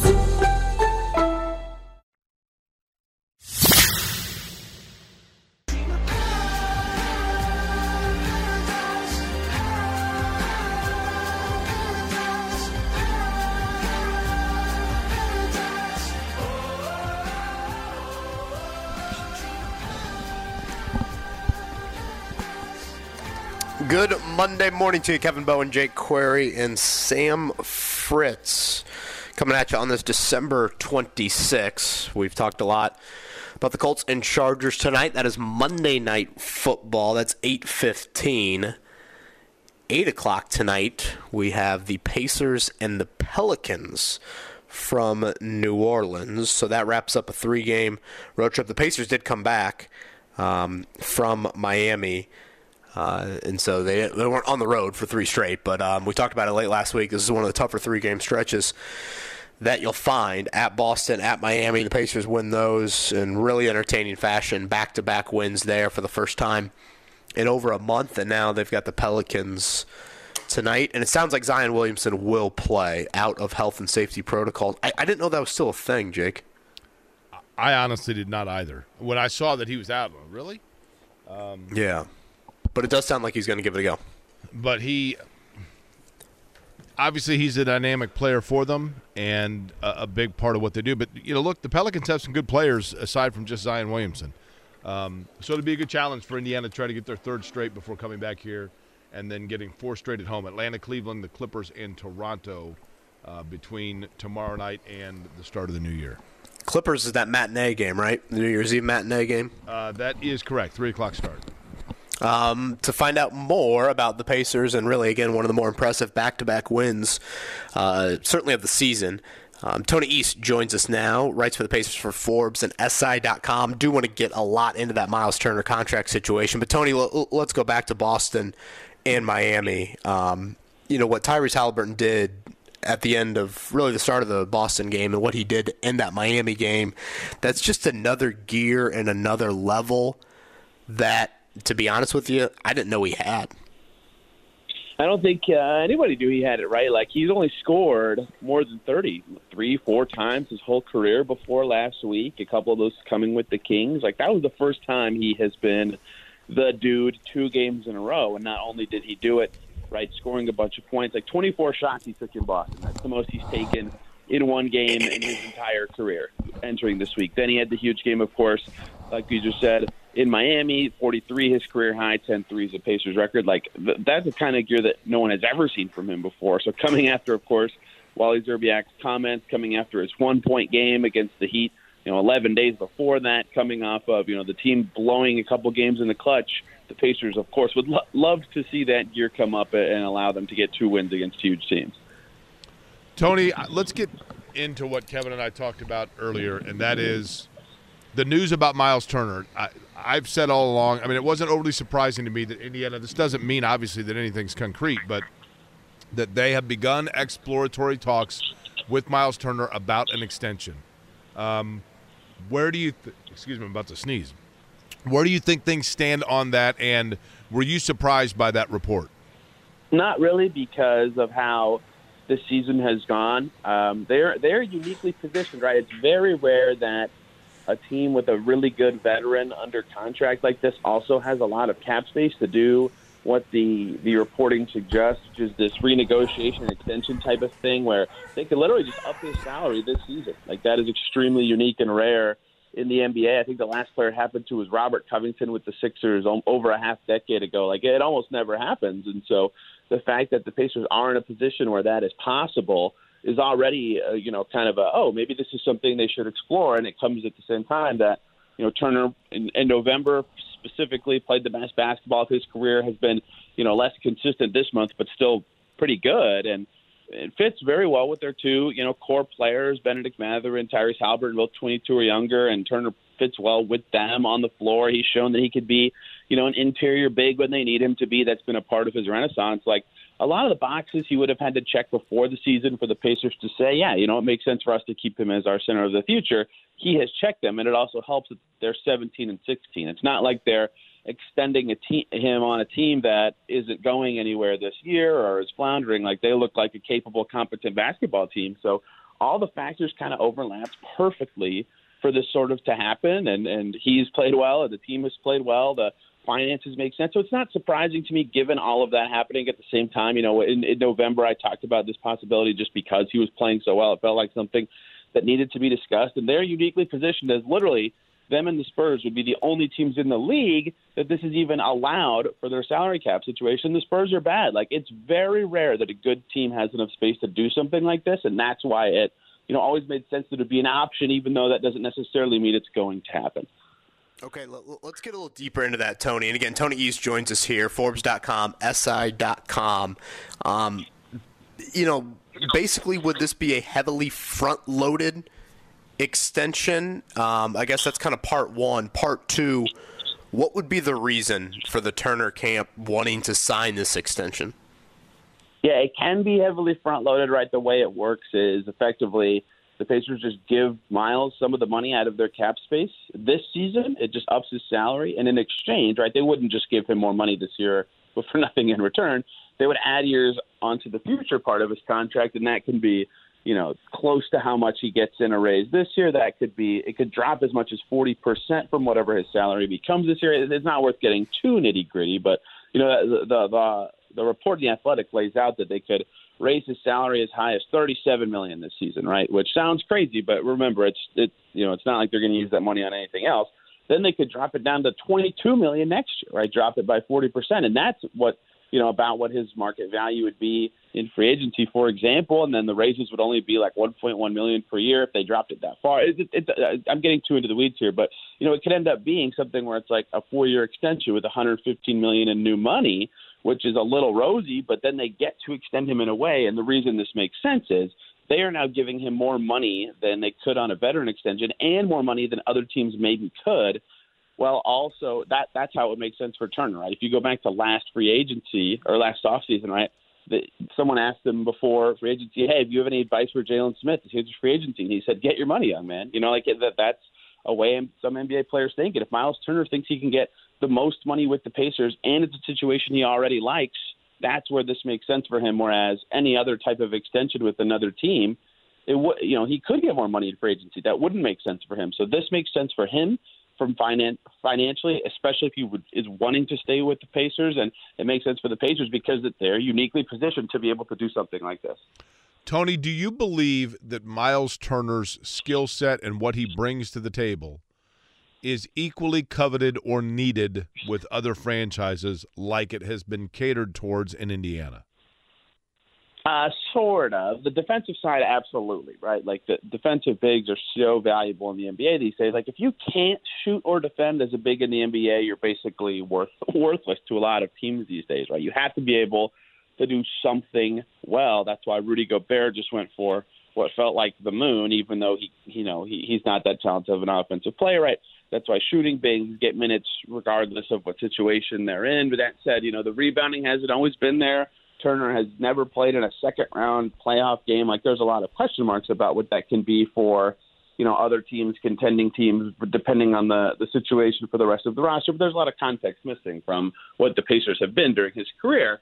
So I would say, yeah, I think a lot of teams do value him. Right? There's a reason that there's always interest in him and how he can fit other teams, and the fact that he can shoot as a big man and is one of the best shooting bigs in the league is certainly very valuable for a lot of teams, and the defense is very valuable as well. But there's a lot of also question marks given. Again, you know, the rebounding has never really been consistent, right? That, that's what's been sinking the Pacers in the clutch in a lot of recent games, and the fact that he's not played a second round playoff game in his career, like all that stuff has to matter to other teams. Again, it's at T East NBA on Twitter. Tony East is with us here on the Payless Liquors Hotline. We're chatting about uh, the report from the Athletic over the weekend of contract negotiations opening up between Miles Turner and the Pacers. Again, the trade deadline not till uh, I guess what it's about six weeks away, kind of mid February on that front. Um, Tony, I don't feel it to the degree I feel about paying running backs in the NFL, but paying big guys in the NBA makes me a little nervous. Um, should I be nervous on that front?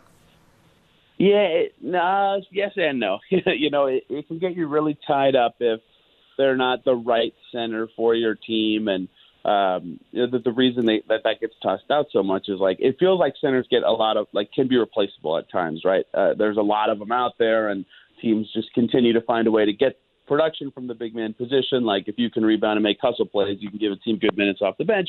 You know, like and the, the only bigs that get the max money these days, it feels like, are your Jokic's, your Gobert's, your Embiid's, right? Your playoff series changing type of bigs. There's not a lot of these middle class kind of NBA bigs that make in that 20 million range, but you know, I, I think that around the league, like the Knicks just paid Mitchell Robinson 16 million per year this offseason. That's worked out really well for them. He's been huge for them defensively. He was really good for them, especially if you watched them yesterday against the Sixers on Christmas in the first half. Uh, you know, Jusuf Nurkic got 18 million per year with with the Blazers. They've been on a surprising start because he's a good been good on the interior. You know, it's it's when you get to, to overpaying like a bench big. I think is where the, the issue becomes in the NBA. Like you, there's a million ways to get quality bench big depth in the NBA. There's veterans out there who you know aren't even on a team right now. That makes it scary. But I think if you provide the right fit and skill set for a team, those guys are just as valuable as any position, quite frankly.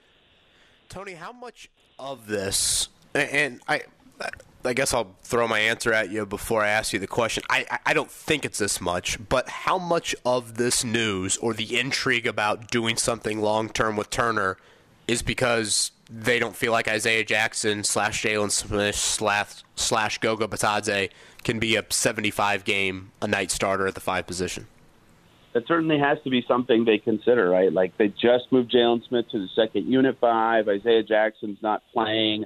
Goga Bitadze's not playing. Like these are guys they've drafted in the last four years, top 21 picks for you know all those guys, and they're not even in the rotation right now. It makes sense given what the team looks like, but uh, you know if they had believed these guys could start next year, maybe Smith could. Right, he's done well. He's better at the five than the four, certainly, and I think that's part of why he got moved to the bench. But if they had more faith in him, I think there'd be more opportunities than there have. But yeah, I think that certainly is a factor that they there are question marks for them at the five position. They have too many now, and they can't even play all of them on a given night, right? So that that certainly is a factor. And Turner's still young enough that you could consider him part of their timeline now that they're a little better, right? If they were still kind of floundering at the expectations people had for them before the season, right? If they had 10, 11 wins right now, for example, it would not make as much sense to hold on to an eight-year veteran. But because they're they're over 500, right? They they kind of need like a capable big if they want to continue to be that level of team. And it doesn't look like they have it outside of Turner on their team. So the easiest way to, to get that guy is to keep the one you already have. How coveted's Buddy Hield league wide? Yeah, that was that, quietly buried in that you know Miles Turner report. Last paragraph, Tron, Shams Charania wrote that you know rival teams are ex- expressing interest in Buddy Hield, and uh, I think he has come to Indiana and sort of shown that you know that there was know, the not the best fit between him and Sacramento, but in other situations with other franchises, he can be more of a positive presence, both on and off the court, right? Like, of course, his relationship with Haliburton being a positive is why part of what makes him so valuable in Indiana. But he's been good here. Like, he's been better on the glass. He's passed the ball better. He's been more willing to, you know, take it to the cup than he was with the Kings. Obviously, he's been top four in three pointers made five seasons in a row. That's a crazy stat. Like, that is a very good shooter in a league where shooting is super valuable. Like, that alone is going to make you interesting to a lot of contending teams. And quite frankly, given his skill set, he would be better on a contender than you know a 500 team, right? Like all these shooters that go to you know, like think about Malcolm Brogdon. He was playing off of Giannis when the Bucks were contending. He was a knockdown shooter, right? And that that percentage dropped in Indiana where he didn't have as much gravity around him, right? With Buddy Hield, I think if he's on a contending team with another superstar with all taking all this defensive attention, right, he's going to make 40 to 45 percent of his threes. Like that's so valuable. He's going to be so efficient that allows him to make up for even more of his defensive issues. So he, I think he's pretty valuable to, especially to contending teams, especially now that it's kind of you know moved past some of the attitude rep issues that he had with the Kings, and he's been you know nothing but a positive presence, at least per all accounts, uh, here in Indy. Haliburton loves him. You know, calls him the big brother. Said their relationship has grown a lot since those early days in Sacramento. Again, Tony, Tony East is with us here. Um, covers Pacers for Forbes, SI, uh, Locked On Pacers. Always a great listen with Tony. Um, I- do want to go back to Haliburton for just just a second, but uh, one more kind of on the Turner Hield trade front. Um, would it be too short sighted, too narrow focused for the Pacers to look at their situation right now and say, oh no, this is great. We're overachieving. We're exceeding expectations. We're going to keep Turner and Hield. Would that lose sight of what was the true goal entering this season and a missed opportunity in getting future assets outside of the three first round picks, two very late, by the way, uh, that are coming in next year's draft? I think so. You know, it's not. I I don't think being five a 500 team should be enough to really influence your thinking entering a season. I think I understand if they wanted to, you know, make trades that push their timeline forward a little bit now, but I don't think that they should be a team that is thinking about really short-term kind of stuff just because they are 17 and 16 at Christmas, for example. And I'd understand keeping Hield this year. Right? They don't have to trade him. His contract doesn't expire. He helps the team, right? That that's fine. They have more time to decide on that. But Turner specifically, if there's no extension and no trade, I think that would just be a massive mistake. Like they have to figure out what their options are on both fronts. And it, even even with this new tool that they have or that has come out, they're negotiating at least or whatever. The the perfect phrasing is with him and the extension. Sure, sure they can negotiate and be open to it all they want. If they can't agree to something, like I still feel like they have to trade him. He's on an expiring deal. It's just what makes the most sense. They can't lose him for nothing. Turner said that himself on that podcast he did with ESPN. Like all of this stuff matters a lot to the team. And, and the Pacers said this summer, look, we have this new long term approach to team building. We're not thinking year to year anymore. You know, do saying that and then entering the year and not trading Turner would be very surprising to me. And I feel like, or not not not not just trading him, but or extending him. You know, thinking long term. I still feel like that's what's the best for the team given how their start has gone. Last one from me, Tony. I, I thought you had a great um, tweet. I forget if it was Miami or Boston game. That Tyrese Haliburton does a wonderful job of manipulating defenders with his eyes. I know that sounds a bit nerdy, and I say that as a compliment, by the way. But it's almost kind of like a quarterback looking off a safety. Like Haliburton gets up in the air, and for 98% of basketball players, that's like the biggest no no. But his basketball IQ is so through the roof that he makes the right play time time you know 99.9% of the of the time there I, I thought that was a great comment haliburton is just he's really such a savant out there and how he handles it and knows where he wants to go with the basketball Yeah, the play that made me made me put that out there that it was in the Boston game. They had this this transition play where he's running up the floor and he jumps in the air and he's staring at Buddy Hield in the corner. And Jaylen Brown is guarding Andrew Nembhard under the basket. And Jaylen Brown looks and sees he's looking at Buddy Hield and just runs out to the corner to defend Buddy Hield. And Haliburton in the air, not even looking at Jaylen Brown, just throws the ball under to a now wide open Andrew Nembhard for a layup. And it's like you, know, you don't see that in the NBA that much. And, and I, I, the quarterback was what I was actually thinking about. Like you hear about all the time about you know looking off the safety and making him take a step away or what. What you know, you know, you know my football uh, relationship, Kevin. But uh, you know, it's so impressive to see him do that sort of stuff, and, and he did it a lot this week. Like he's done it uh, with the Pacers a few times this season, but he did it a bunch against Boston to get guys away. He did it against the Heat a few times to manipulate the defense. Like that's really hard to do because you still have to know where your teammates are, and sometimes it looks like it's just flashy, and you know maybe maybe it is on occasion. I think he had one uh, in, in their final home game uh, against the Knicks that was a little bit just for the flashiness. But when, when it works like it does, where it's actually making defenders defend you differently, I think that's when it's extra valuable and just kind of shows his ability to throw his teammates open and be that kind of player. At T East NBA on Twitter, you can read Tony East's work involving the Pacers, SI Pacers, Forbes Sports, Locked On Pacers, a number of different areas. And when you talk about Forbes, you're talking about money. And Tony, uh, Kevin is tempted to go ahead and cash in his winnings from placing the over under at 30 wins for the Pacers on the season. He is almost 60% of the way there.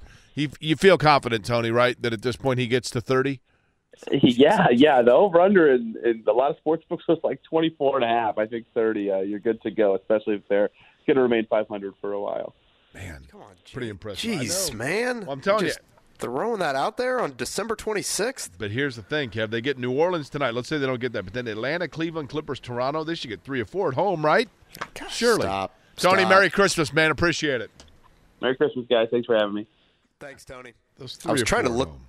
I was trying to look up right now what the new over/under win total would be. I'll bet it's got to be 38. High 30s. Yeah, 38, 40. I mean, Now, Sam Sam Fritz, wha- wha- what's this picture you got of me on the chair? Uh, well, the you know I spilled a whole little bit of water on the seat. I decided to make sure that create no safety hazard, make sure everybody was covered. You know, you know, we could actually, I could just put my laptop in the screen in, in your seat, Kevin, and, and people will see you. Yeah, that yeah, that is a great point. Let's see I if that certainly works. Hang on just a second. all right. I Hang thought on. the joke was hilarious, so I, It I, is pretty I really good. wanted. Actually, the, the little slippery when wet thing is not bad. I wanted to even take it so far as to say that's why Kevin had to be in Florida. I mean, it was a whole deal. I had a whole tight five minutes of comedy prepared. I, I, I this is some impressive engineering by Jake if he makes this work here. This is just brilliant radio, by Now, the way. if this works the way for I those that think it don't know, by does- the way, I am down in Florida uh, with my in-laws here for the week. It'll be You'll have to angle My- the camera down. myself and Jake tomorrow, and then Mark Dykton and Jake Wednesday, Thursday, Friday. This is great Is this radio. working? I realize what we're trying to do for the YouTube stream is show. So we have, I have Kevin on. Um, There we go. c- Can you see? Can you see yourself now? Oh yeah. The, the marvels of technology. Look at this. It took an hour and 49 minutes for us to figure this out, but p- basically Kevin is now sitting exactly in his seat, and I can see him. No offense to Sam Fritz's caution slippery when wet sign, which was decent actually, the little guy on there. But there you are.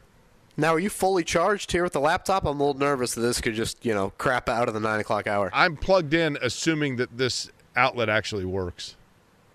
We don't. this. We don't know for certain that that, that works. You know what I mean? 4 student Jake Query on display right here with all of us. I Uh, didn't even now, own a the- laptop until I got this job. I guess the only issue now is I can't really see you, but we'll figure out our hand signals coming up with Matt Oh, Taylor. can't? and, and well, I can just kind of see in the distance. What You're about, a little blurry. Can you see here? Yeah, a, yeah, a little bit. Well, we'll we'll figure What about it out. in the YouTube Uh, stream? Can you see me in the YouTube stream, or is that is that delayed? I, I think it's on a slight delay, ju- just based off me waving to the YouTube audience out there. So, thank you everybody for tuning in on this Monday morning. Uh, Matt Taylor, voice of the Colts, joins us in ten. Life is full of things to manage your work, your family, your plans, and your treatment. Consider Kesimpta, ofatumumab 20 milligram injection. You can take it yourself from the comfort of home.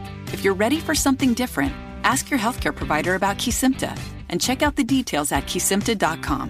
Brought to you by Novartis Pharmaceuticals Corporation. Welcome back to Dealing Together. First caller? I bought three sweaters to get the fourth free. Oh, you got fleeced. Next caller. I traded my old Samsung at AT&T for a new Samsung Galaxy S24 Plus and shows my plan. That's not a bad deal. It is not. Our best smartphone deals, your choice of plan. Learn how to get the new Samsung Galaxy S24 Plus with Galaxy AI on us with eligible trade-in. AT&T. Connecting changes everything. Offers vary by device, subject to change. S24 plus 256 gigabyte offer available for a limited time. Terms and restrictions apply. See att.com slash Samsung for details. Life is full of things to manage your work, your family, your plans, and your treatment. Consider Kesimpta, ofatumumab 20 milligram injection. You can take it yourself from the comfort of home. If you're ready for something different, ask your healthcare provider about Kesimpta and check out the details at kesimpta.com. Brought to you by Novartis Pharmaceuticals Corporation.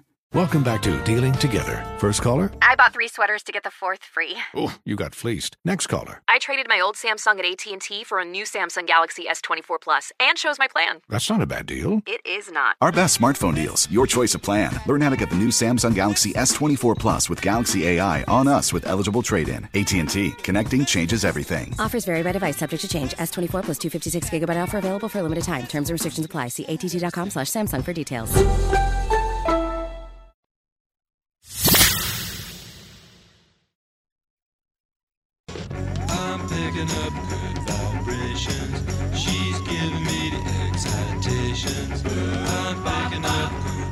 Okay, we got just about a minute here before Matt Taylor joins us after the break. So, Kevin, I will ask you this. Kevin Bowen, who is in Florida, Merry Christmas to everybody on a Monday. Best Christmas gift that you got, Kevin, was what? Ooh, I got a new golf bag, Jake. Nice. Yeah, Maddie, terrific, terrific on that. Um, Were you in need yeah, of a new golf bag? was- I- that's a good question. Probably, probably not. But I mean, it is one that I, I think slash hope it'll last me for quite a while. Um, So, what happens to the old golf bag? Well, probably a little donate action there um, from an old golf bag. So yeah, how about yourself? Uh, I got a, you know, I'm a watch collector, and Oh yeah. when I was a One-way kid, Swatch watches. What's that? One way ticket to Switzerland with those. when I was a kid, Swatch was uh, all the rage when I was in middle school. Swatch actually has a collaboration with Omega, and my favorite watch that I have of my watches is probably my Omega Seamaster. And Swatch did a collaboration with Omega, paying homage to the Seamaster, and Shannon got me that, which is cool. Um, I Did also you got a- ask for that, or was that I- I Shannon did. just knowing? No, I asked for it. Um, I also got a uh, T-shirt of Billy Beer, which I'm a fan of. I don't think Oh. they make Billy Beer anymore, but a Billy Beer T-shirt was kind of cool, kind of fun. And oh, you know what? Actually, I'm I'm super psyched about this. I got gift certificates to the Stretch Lab, which is a place that when you're old like me, just does nothing but stretches you. I have like the tightest hamstrings and muscles known to man. I have heard about this. Did you ever do the president? Was it the presidential fitness test that Oh, we yeah. did back in? I never Oh, passed it, but yeah. Gosh! Every time they'd be like, "All right, Kevin Bowen, time to show your flexibility," I'd be like in the negative three percentile. yeah, that's me. I can't literally. Can you like, bring a friend to that? Can I? I mean, not to say like, let's go stretching together, but I wouldn't mind doing that. Uh, well, I I think you'll know. Like when I, hopefully the next day I'll come in here, I'll be like Limber Larry. You know what I mean? Gosh, you're going to be Gumby in studio with us. Lord knows I do plenty of stretching from time to time on this. I was going to say, usually you're, you know, you got the Achilles raised, and you know the Good Feet stores doing Uh-huh. this and doing that. I, and I managed to stretch from serial killer stories into who's leading the AFC West, right? do the best I can. Matt Taylor, voice of the Colts, going to join us. Colts in action tonight, taking on the Chargers. Monday Night Football. Matt Taylor joins us next.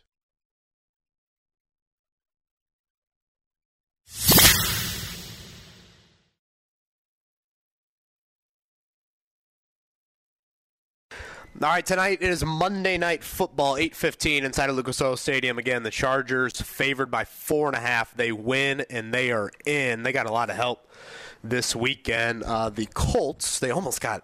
Boy, I don't know if anybody stayed up late. I was on the flight down here watching Cardinals and Bronc or uh, Cardinals and Bucks last night. If the Cardinals would have held on and won that game, the Colts would have been up to fourth in the draft position. Um, but Tom Brady, a little magic late, so fifth in the draft order for the Colts heading into tonight. And to talk more about the matchup, Matt Taylor, the voice of the Colts, joins us. Mate, I hope uh, you and the fam had a great Christmas.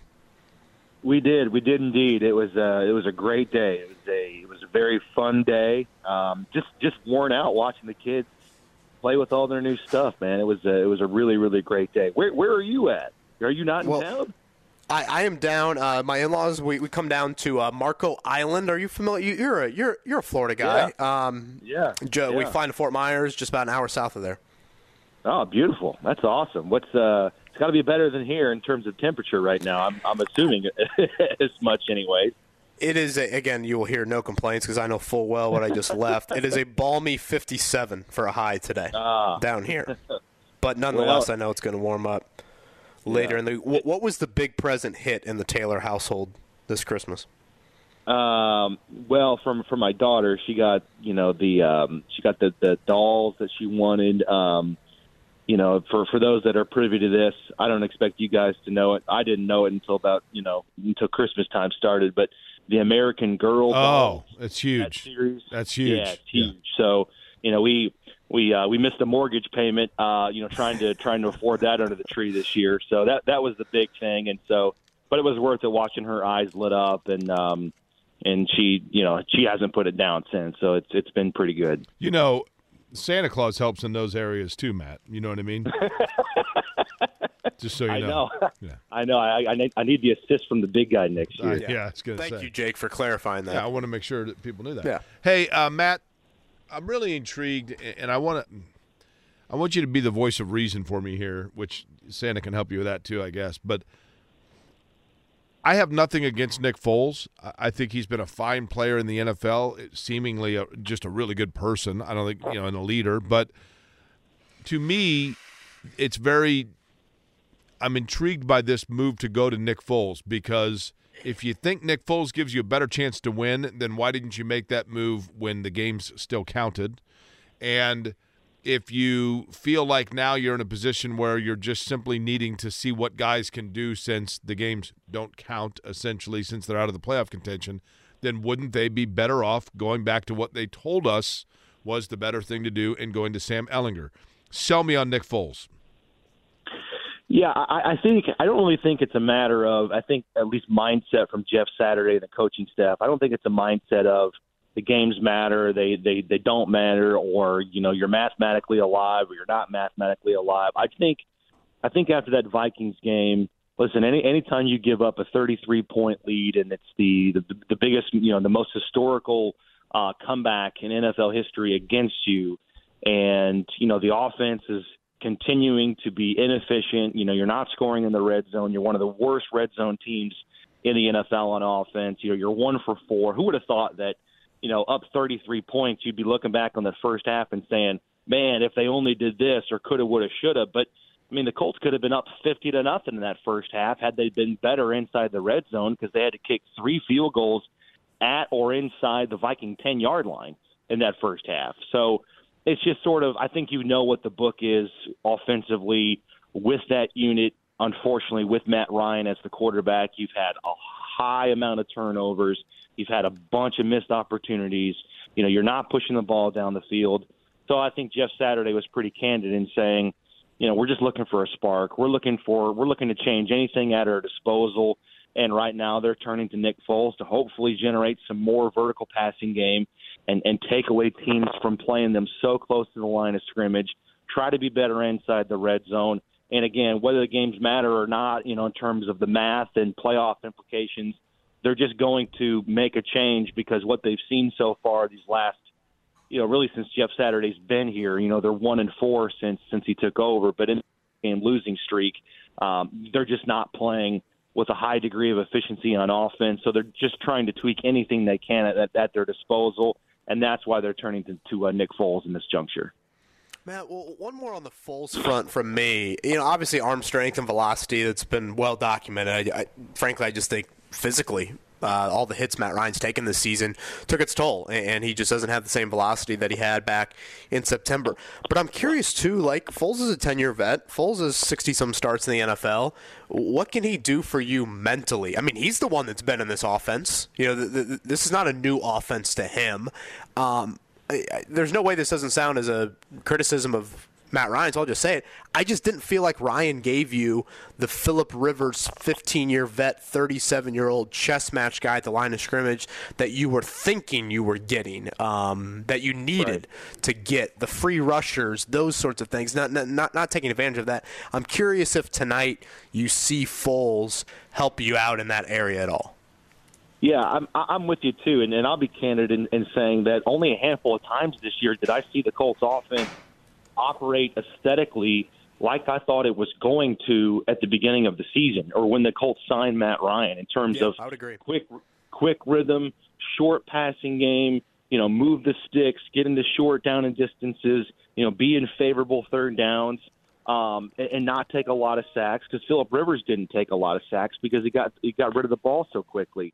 Um, you know, and Nick Foles talked about that this week. This this season has been a complete 180 for him in terms of how he thought it was going to go, or you know what he was sold on. He was sold on to be the backup quarterback with Frank Reich, and he was going to be here for multiple years. All of those things. Well, you know, Marcus Brady's not here anymore. Frank's not here anymore.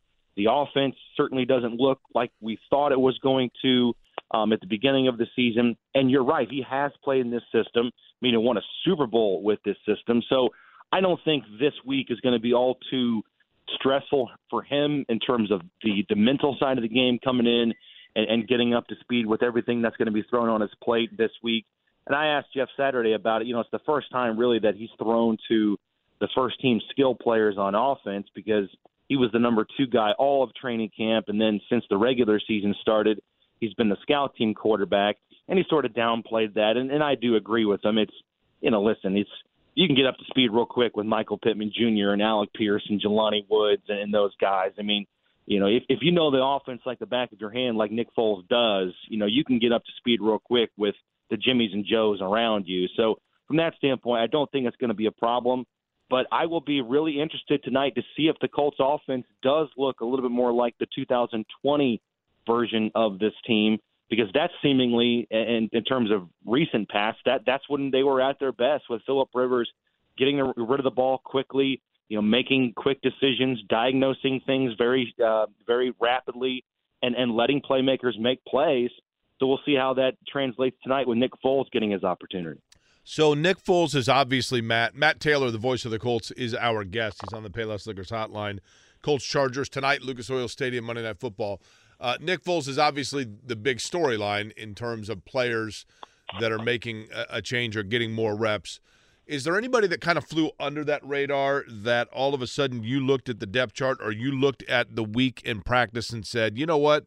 This guy's going to get his number called perhaps more than what we have seen, and I'm intrigued by that. Anybody jump out in that category? Yeah, I think it's Jelani Woods because I mean, the, the, obvious reason is because Kylen Grant is not going to play. Um, so your you know your number one is going to be Mo Alie-Cox still in the depth chart anyways. But you know Jelani Woods just hasn't had a high degree of snap count, um, and I think that he needs to. I, I really do. I think that he needs to, and I know that that Rick agrees with me. Rick Venturi. I think Alec Pierce and I think Jelani Woods. They not only have to play big for their development, but if the Colts want to win down the stretch, and you could say that's the last couple of games, they needed to be more involved, especially in the vertical passing game. And obviously, you know, I don't want to double back on, on what I said, but you know, that that just didn't happen in the second half against the Vikings, and you kind of wondered, you know, where those two guys were. I'm sure they were part of the game plan, but they just weren't able to execute getting those guys big chunk plays. So I, I think Jelani Woods, obviously from a you know role standpoint, tonight's going to play more. But I would love to see him get you know four or five catches for 60, 70 yards because I think it's instrumental for those guys to come up big or have that big of a production in order for the Colts to have a chance to win in these final three weeks and also get them some momentum and get them feeling good going into the offseason as they continue to develop towards their sophomore years. But I think Jelani Woods has a chance to play really big tonight and show that he's really kind of turned the corner from a guy that was feeling his way through through training camp and kind of finding his role through the first half of the season to now just being a stud with his versatility and his athleticism within this Colts offense down the stretch. Yeah, and honestly, if there's personnel that Nick Foles has actually worked with, at least in training camp, That's right. Woods and Pierce would fall into that group. They were more of the second teamers, whereas you know Michael Pittman and Parris Campbell, Mo Alie-Cox, more of the first teamers. Again, voice of the Colts, Matt Taylor. He's with us here on the Payless Liquors Hotline. Rick Venturi himself and Larra Overton. They've got you at 8:15 tonight. May say this is a dumb question, so I apologize for asking it. Um, and the fact that the week started with the Colts still mathematically alive in the playoff hunt, it's not like they game plan for the week you know, thinking they were officially eliminated.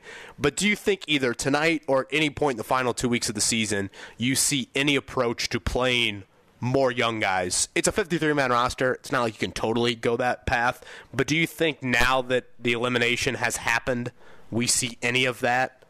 Granted, Jeff Saturday is. You know, on a very, very short, short, short-term deal. So, uh, again, probably a dumb question, but I thought I'd throw it out there.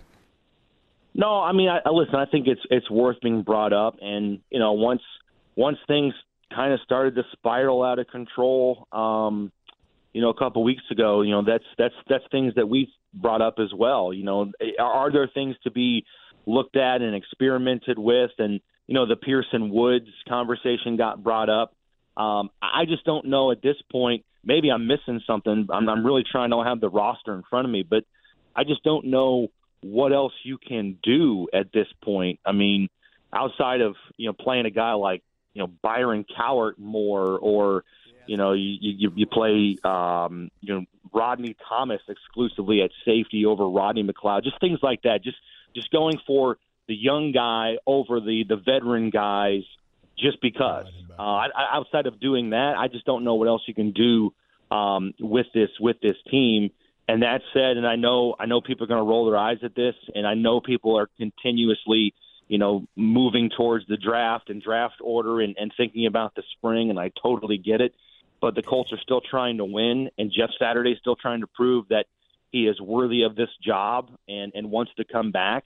And also, too, I mean, you know, I, I spoke with Julian Blackmon the other day, and this is the, these last three games are just opportunities. They're opportunities to continue to go out and play and and to get better and to also prove that you belong on this team for next year and that you belong on the field, you know, for 31 other teams. You know, your tape is your resume, and uh, I think that's the opportunity that these guys are looking at. You know, these last three games is let's just go continue to play, let's continue to get better, and let's prove to you know the the powers that be in the off season if there's a coaching change or whatever. But let's prove to the next staff, if you will, in the spring that you know I, I belong here, and then I belong on a on a 2023 team that's going to you know retool, rebuild, and, and go after it next year. Certainly in a different approach.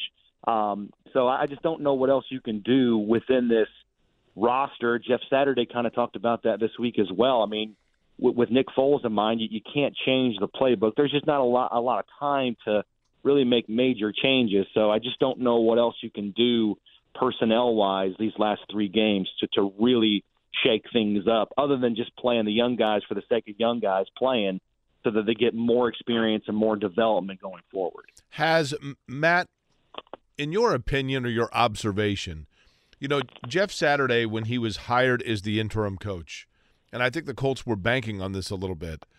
Jeff Saturday has some cachet. The players know him because he had played with Peyton Manning and because he's on ESPN. Probably the latter would be the reason that most of them know him the best. Um, and the fans like him because obviously who doesn't like Jeff Saturday? But at some point, you've got to transition from your credibility being just about what you've done away from coaching into then convincing guys, look, I'm the coach here and I'm going to make decisions and I'm going to do things. And maybe you can even be overcompensatory in that regard. Have you seen any sort of a transformation of Jeff Saturday? Yeah, I have. I mean, he he really is. He's a man of his word in terms of holding guys accountable. Um, he he really doesn't care that he's only the interim coach. Um, he's going to do this like he is the head guy, and it was just given a you know a five year contract or whatever the case. I mean, he's he's doing it his way. Um, he's being true to himself and his own character, and and I think guys have have come in and respect that. It's it's really a unique dynamic because obviously, anytime you take over as the interim coach, things didn't go well or things are not going well. And you can't just come in, snap your fingers, and change everything overnight and, and rebuild a culture and rebrand the identity of the locker room. But I think he's slowly, I think he's done that. And I think guys have really respected Jeff um, because they know that he took over this situation in a very unique uh, way. And I, I think over time, despite the record being what it is, guys are really kind of buying into Jeff and and responding well to him. Um, and he, he is a player's coach because he's a he you know he's a former player, so he understands the grind and all the wear and tear these guys go through. But he's also a guy that's not just going to be a pushover, and he's not just going to say, "Well, I'm here for eight weeks and you know it was fun while it lasted." No, he's running this thing like as as if he was the guy, you know, for 2023 and beyond. Even though he's going to have to interview for it in the off season like everybody else. Um, so I, I really do think that the locker room has bought into Jeff and has respect to him. But unfortunately, you know, this season has just been, you know, it is what it is, and I hate saying that, but it's just been, you know, one of those really disappointing years where nothing's gone right, and even a 33 point lead the other day is not safe. And so, you know, when you have a season like that, um, everything gets looked at, you know, externally and says, well, this is not working or that needs to change. Um, I, I just think that the guys have have really kind of bought into Jeff, and you know, I don't I don't know what to to what degree that's changed in terms of preparation or um, you know getting guys ready for games, things like that. But I do know that that Jeff is not just going through the motions and is letting things slide, even though they're out of the playoff picture. He's really holding guys accountable, and he's he's fun loving Jeff, and he's he's um, you know charismatic Jeff. I think to the media, but I think behind the scenes, he's definitely holding guys accountable, and he's not being their best friend because that's just what Jeff Saturday does. Fresh off an American Girl doll or two purchase, Matt Taylor, voice of the Colts, joins us here on the Payless Liquors hotline. Mate, the Chargers would be on my short list of teams that I really, really enjoy watching. I think they're a very entertaining bunch. I was saying to Jake earlier, they've got a lot of unique pieces. Herbert, very unique at quarterback. Austin Ekeler, very unique at running back. Derwin James on defense, now that he's back in the lineup, versatile, Mhm. lines up all, all over the place. And Brandon Staley, he will go for it on fourth down all over the field. So um, I get it. There are Colts fans that are a bit torn right now. If nothing else, you're going to see a team that is, um, again, I think one of the more um, kind of outliers, if there is such a thing in the NFL. Again, playing for a playoff berth tonight. Uh, but I think this is going to be just a fun test from an opponent standpoint. Yeah, I agree. The Chargers are fun. You know, I don't get to see them play a lot, but watching them on film, getting ready for this game, you're exactly right. All of those things are true. I mean, Herbert's going to throw it 40 times. So it's going to be a long game tonight uh, because of all the pass attempts. But Herbert can extend plays. He's deceptively athletic. He's got a great arm. Um, he's averaging 40 attempts per game for his career. He's, he actually has the most attempts in NFL history by a player in their first three years in the NFL. And he's also the first quarterback ever to throw for over 4,000 yards in each of his first three seasons. So there's going to be a lot of passing tonight. Ekeler is so good at uh, being able to create in space. They use him more as a pass catcher than a running back, as you've said. Leads all NFL running backs in, in catches and receiving yards uh, since he broke into the NFL as an undrafted player. and then on defense, yeah, it's James, and then they don't have Joey Bosa, but you know they they do have uh, Khalil Mack. They've got Van Noy coming on more as an edge player now, and then Staley. Yeah, he'll go for it on fourth down on your twenty, on his twenty, with two minutes to go in the the third quarter or five minutes to go in the fourth quarter. I mean, they're a very analytical team. Um, so it's going to be fun. It's going to be entertaining. And as you said, if they win tonight, they'll make the playoffs for the first time since 2018. And then the national setting will get Justin Herbert into the playoffs for the first time. Um, you know, as he kind of continues to to chase the spotlight of a Patrick Mahomes or some of these other young quarterbacks. But yeah, his first chance to play at Lucas Oil Stadium tonight in prime time. And so from that standpoint, the Chargers are fun. They do play a very entertaining brand of football. And so we'll see how it all kind of plays out tonight against a team for the Colts that hopefully can relish, you know, playing a spoiler role and uh, you know, put those playoff aspirations on hold for another week. Fact or fiction, Matt? Tonight you will see the best uniforms of any visiting team in the NFL. Oh, I got to say fiction on that one. I mean, they're good. They are. I, they're good, but I I like the I like the classics of like the Chiefs or the Packers. Um, you know, you knew. I mean, they're good. Don't get me wrong. They're good. They're gonna. They're probably gonna line up in like the the baby blues, the Carolina blues, and the maybe the gold pants. But the the charge the new look Charger helmets are pretty sweet. I Now, got to the- give you that. you know, when it comes to the classic uniforms, and I was a late, late, late, late, late bloomer on this one, but I've got to admit, and it's only been that I've become old and cantankerous. The Ra- the Raiders are pretty strong, man. Oh yeah. You know what's funny is when I when I was a college football player at Franklin College, my my uh, my head football coach rebranded our entire look to be the Raiders. We had the shield and we had uh, the, our, our our uniforms weren't the same colors, but from a design standpoint, we looked just like the Raiders, and I loved it. Yeah, heck yeah. Taylor's Bill Romanowski. Started taking a, started taking a bunch of transfers that were cast offs from Earlham and Hanover that nobody wanted.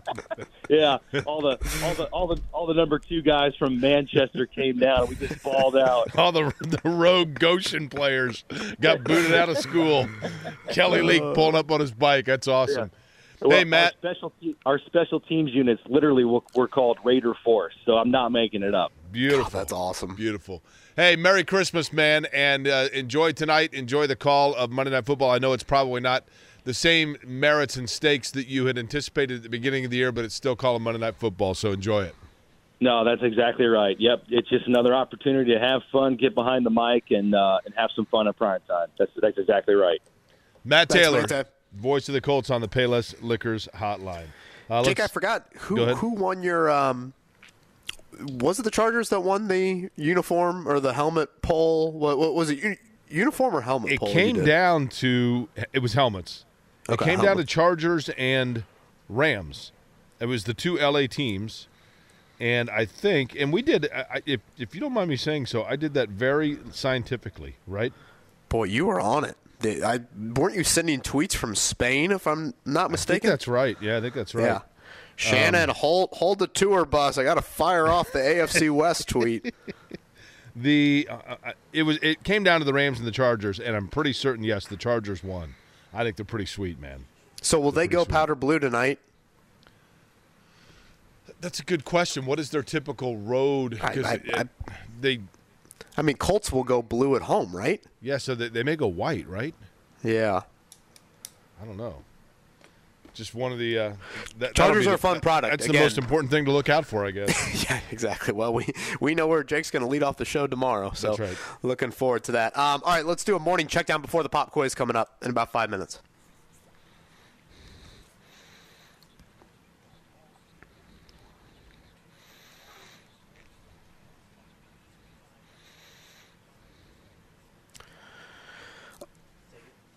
Let's go back to the Pacers. Actually, I know we've had a couple days off, so um, you might have missed the heroics from Tyrese Haliburton on Friday night, but it was exactly that 43 points, 10 three pointers. That is a franchise record. Hit the game winner with four seconds to go, and this comes off of an 0 for 9 effort with one point a little bit earlier in the month against this same Miami team. Here was Rick Carlisle after the 111 108 victory on the response from Tyrese Haliburton. The thing that you love about Tyrese Haliburton is he's he's an actions guy. Not a he's not a words guy. He's an actions guy. And this was a an amazing response, you know, to what happened last game against these guys. But he did it in the flow of the game and in the flow of what the team needed to do tonight, and that makes it even more special. Coach, what was your zero All Star debate for me with Tyrese Haliburton? It's a debate whether he's a starter or not Yeah, on the fair. Eastern Conference. I mean, I, I I think he's gotten there, Jake. I, I think it's time to put for the Pacers. I don't mean for fans. For the organization itself, it's kind of time to put to bed Wally Szczerbiak's comments. Like, we get it. I mean, they were moronic comments, and I had no their idea he was on TV until four days ago. I would, and furthermore, I don't. I didn't know that he had any connection to the New York Knicks. Right. I I, know. I'm like Very picturing him as a Timberwolf. I mean, very strange. Uh, by the way, it was the Los Angeles Chargers that won the very scientific Jake Query Twitter poll of best helmets in the National Football League. Elsewhere yesterday in the association, back to basketball, by the way, Boston over Milwaukee, 139 118. Jayson Tatum has been sensational lately. He had 41. It was Dallas over the Lakers, 124 115. Philly over New York, 119 112. Golden State, 123 109. The Knicks losing on Christmas Day is a tradition unlike any other. And the Nuggets over the Suns, 128 125. That game in overtime. I did see that uh, Bismack Biyombo played in that game. He's my favorite player, Sam. You know why? Why is that? Because his name is Bismack Biyombo. Sam. Just so you know. S- Sam, good news. You learned your lesson. Now you'll never ask why is that ever again to Jake. I choose to fuel chaos. well, is- yeah, that is yeah. correct. Like Jake's paying you under the table right now. Um, let, us go around the horn here and pick our uh, what what stood out the most, I guess, out of Week 16 in the NFL. I'll start T.Y. Hilton running that ball down from Dak Prescott. Just 12 snaps for T.Y. Hilton in that game. Yet on a third and 30, Hilton looked like a center fielder running that down for his first catch with the Cowboys, his lone catch in the game. Dallas comes back. They beat Philly. So the two losses this year for Philly, both to Dallas. Um, so T.Y. Hilton making his mark already there in Dallas. Sam Fritz, Jake Query, what, uh, what, what stood out to you guys? Uh, Green Bay Packers are going to make the playoffs. They need to win out, and uh, I believe they need the Vikings to lose one, and they play the Vikings. Uh, or no, I'm sorry, they need Detroit to lose one, and they also play Detroit. So, in my opinion, the Green Bay Packers are going to win out the rest of the games. At nine and eight, they are going to make the playoffs. Mark Dykton is shaking somewhere hearing that thought. A couple of things for me that jumped out. Number one, Miami had an opportunity to kind of seize control in a playoff race, and Tua absolutely terrible in the second half. Uh, that was not good. Same for Detroit, who wanted to stay kind of as one of those teams in the hunt, and not a good performance losing to Carolina, who's under an interim coach, 37 23. The other thing as well, if you watch on election nights, you know, you're watching the, the polls coming in and things are changing and by the hour and you, you freak out and wait a minute, there's more votes coming in from here. And then they finally say, We have seen enough. We can now officially say, I probably need one more dump of votes. I probably need one more week to be able to say it for certainty. But I'm very close to saying that we've seen enough now to say that Jacksonville is ready to take the next step and to take control of the AFC South. And Kevin, my concern for the Colts is, you know, you've got a division with Houston who's going to have the number one overall pick, but appears to be a total mess. Tennessee is absolutely backsliding, and we don't know their quarterback situation in the future.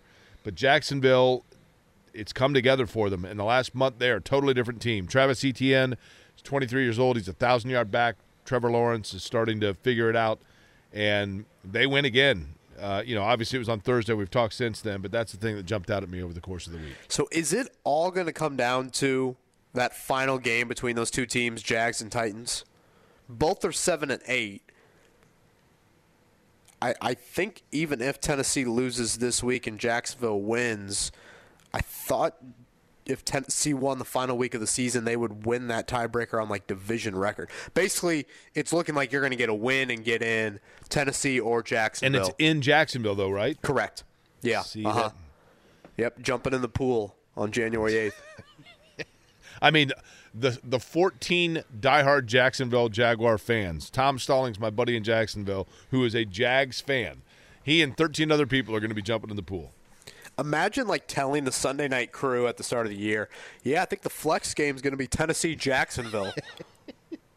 Yeah, that's I, mean, I guess January 8th, you get to go to Jacksonville, so you shouldn't complain uh, too much on that. A uh, couple quick college notes before we get to the pop quiz. Brady Allen, the Gibson Southern product uh, from a couple years ago, won a state championship. He is transferring from Purdue.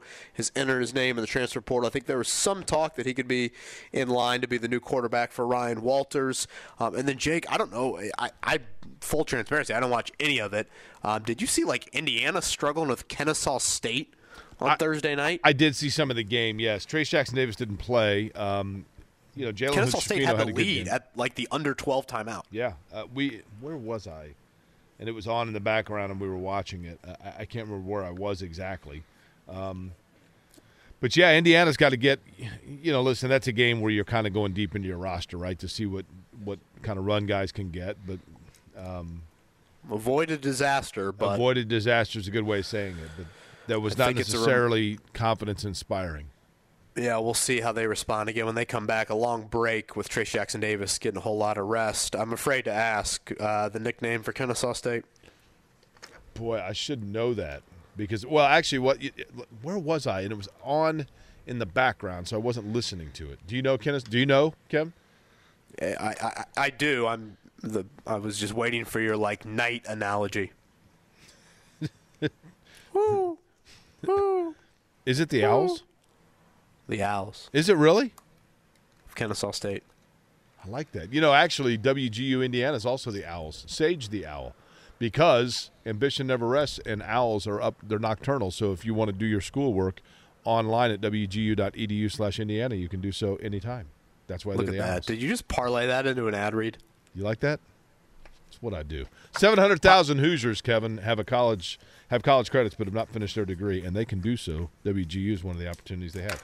You can And that's a also 4.0 if- student, by the way, who What- just said those words. What's that? That's a 4.0 student who just said those That words. is, that is correct. Thank you so much. And if you're 50, you probably should be a 4.0 student. Um, speaking of students, speaking of studying, pop quiz is next. Scotty Johnson sent us one. I'm sure that it is holiday related, but it's next. Your chance to win a Jiffy Lube prize pack on the line. 239 1070 is the telephone number. On a Monday, we'll call it Christmas edition of Kevin and Query 93.5, 107.5 The Fan. Life is full of things to manage your work, your family, your plans, and your treatment. Consider Kesimpta, ofatumumab 20 milligram injection. You can take it yourself from the comfort of home. If you're ready for something different, ask your healthcare provider about Kesimpta and check out the details at kesimpta.com. Brought to you by Novartis Pharmaceuticals Corporation. Welcome back to Dealing Together. First caller? I bought three sweaters to get the fourth free. Oh, you got fleeced. Next caller. I traded my old Samsung at AT&T for a new Samsung Galaxy S24 Plus and shows my plan. That's not a bad deal. It is not. Our best smartphone deals, your choice of plan. Learn how to get the new Samsung Galaxy S24 Plus with Galaxy AI on us with eligible trade-in. AT&T. Connecting changes everything. Offers vary by device, subject to change. S24 plus 256 gigabyte offer available for a limited time. Terms and restrictions apply. See att.com slash Samsung for details.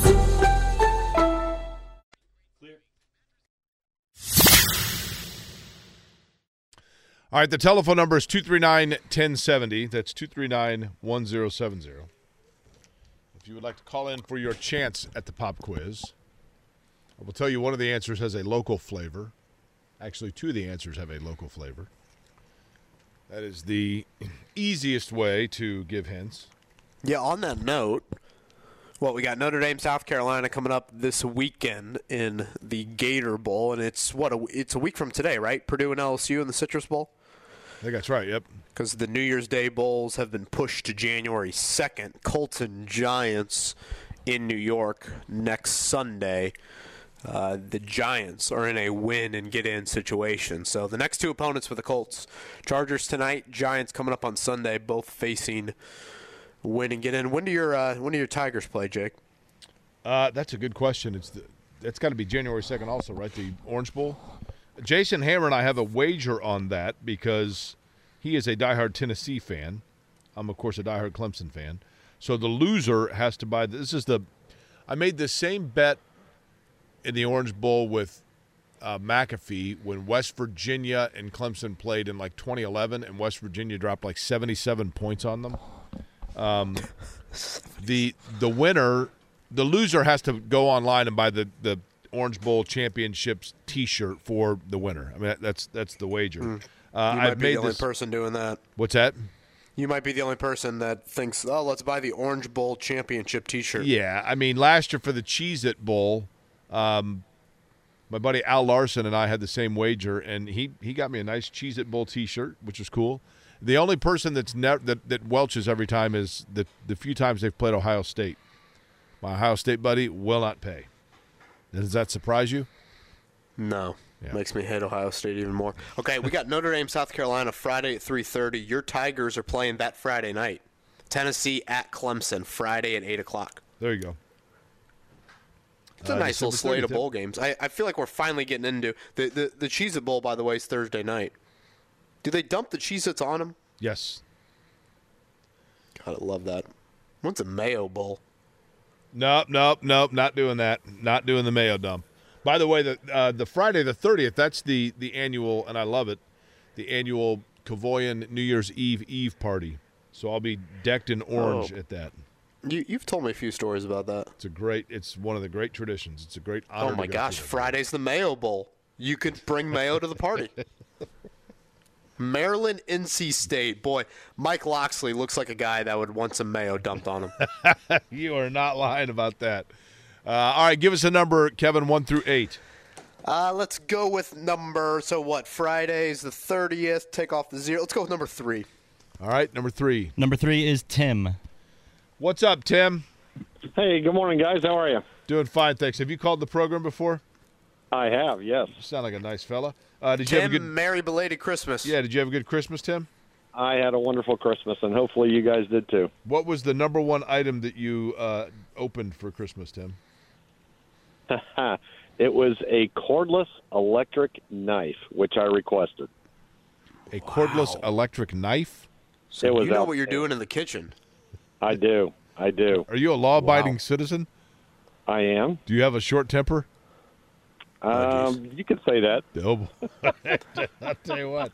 We, Tim, I, I, Tim, I don't know if you're much of a gambler, but right now in Vegas, for minus two fifty, you can get Jake making a tiny Tim joke here in the next five minutes. if I could get through online to Vegas, I would do it right. Tim, do you ever tiptoe through Uh. the tulips? Okay. I, there it is. All right, thank you. Right, here we go. Question Tim, number I one just for you, feel Tim. giving you these laughs just so you give him hints. Well, he's got an electric knife. He doesn't have to give me anything. Uh, here we go. Question number one. The Colts and Chargers are playing tonight on Monday Night Football in a game that will be seen in the Indianapolis area and then by 74 people in Los Angeles. Who leads the all time series between these two teams? They have played 30 times. One has won 19 times, the other has won 11 times. Let's go with the Colts. San Diego Superchargers. That's a great song, by the way, Ken. San Diego. Okay, let's go the Chargers then. Okay. Ah, Tim's a smart fellow. The Bucks, Tim, needed OT to get past the Cardinals last night. I actually watched it on the whole flight. It was a very good bad game, if that makes sense. It was Tom Brady's 14th career win in OT, including the playoffs that ties the NFL record for most overtime wins. Whose record did Brady tie? Brett Favre, Philip Rivers, Drew Brees, or Peyton Manning? Let's say Drew Brees. Okay. Question number three for you. This one's a little convoluted, so listen closely. Uh, Nikola, uh, excuse me, Nikola Jokic had 41 points, 15 rebounds, and 15 assists last night as the Nuggets beat Phoenix in overtime. It was just the fourth 40 point, 15 board, 15 assist triple double in NBA history, and the feat has been accomplished by just three men. Named the only player in NBA history who has done it twice to record 50, or excuse me, 40, 15, and 15 tr- with a triple double. Was it Russell Westbrook, Oscar Robertson, James Harden, or Jokic himself? Let's say um, Oscar Robertson. Okay. Tim. All right, number four. The Dolphins fell to the Packers yesterday. Tua Tagovailoa threw three interceptions on consecutive drives in the fourth quarter. Who was the last Dolphins quarterback to throw three fourth quarter interceptions in a game? A. Jay Fiedler, B. Ryan Fitzpatrick, C. Dan Marino, or D. Chad Henne? Wow. Well, let's uh, let's go with um, Dan Marino. Might need a hint here. Uh, Tim, three for three. I, I'm sorry, unless unless you got that electric knife up to Jake's. Well, we, we won't go anywhere. But All right, Tim, here we go with the last one. On this day in 1960, the Green Bay Packers and their head coach Vince Lombardi suffered his only loss as an NFL coach in a playoff game. Name the team that knocked off Lombardi's Packers in the 1960 NFL championship game. I will tell you that this same franchise lost the 1980 Super Bowl when Kenny King ran all over them, if that tells you anything. Philadelphia Eagles, New York Giants, Cleveland Browns, or Baltimore Colts?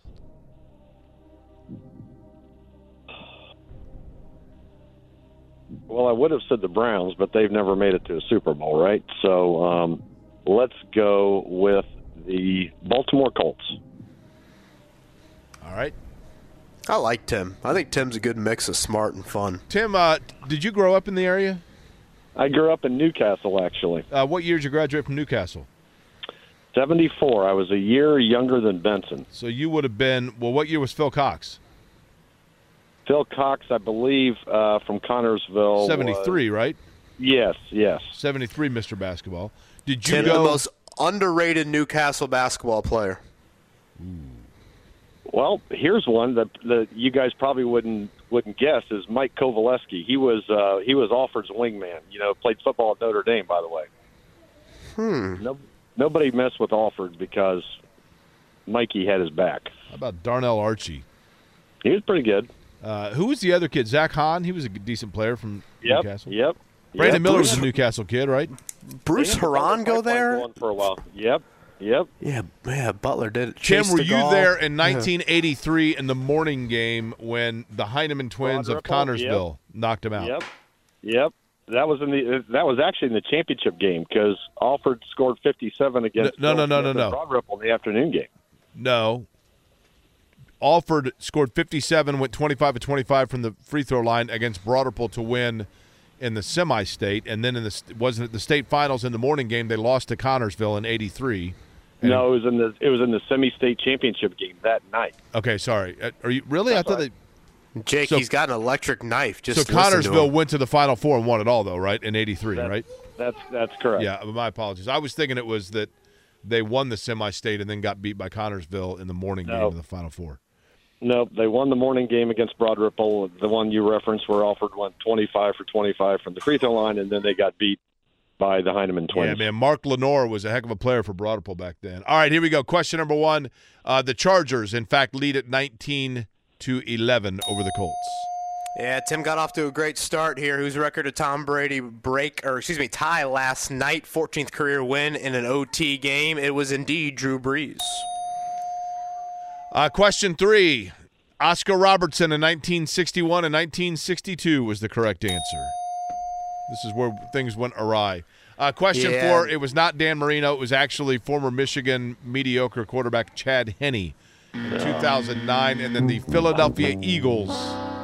17-13 in Philadelphia, Vince Lombardi's only postseason loss. He was nine and one. Tim, enjoy the uh, remote-controlled, battery-free, whatever it is, kitchen knife. All right. Thank you, guys. Have a great day. See ya. You know, if things. Jake, I thought if you're going to challenge him one more time on the Newcastle, he No, was going to show I, up I on the misunderstood what he was saying. I thought he was saying that. Yeah, I mean, I, I misunderstood what he was saying. But the Heinemans, interesting because that Heineman team, Mike Heineman, went on to Wisconsin, and he was on the team that in '87, when Alford was a senior at Indiana, in the game where Alford broke the all-time Indiana scoring mark over Don Schlundt, uh, Heineman was on that team that took Indiana into triple overtime. Joe Hillman airballed out of the corner. Dean Garrett put it back at the buzzer to win in triple overtime, and that's when Bob Knight went off about the late night games for ESPN, only to later become the broadcast analyst for late night games on ESPN. Another feather in the cap of hypocrisy of the career of Bob Knight. Uh, you know, rattling off those Newcastle players. I obviously we we know it, but it just goes to show you um, the lineage that they have out there, decades long. All right, we'll do it one final time. We'll give our picks again. Chargers favored by four and a half tonight. Colts and Chargers. Kevin and Query right here on a Monday.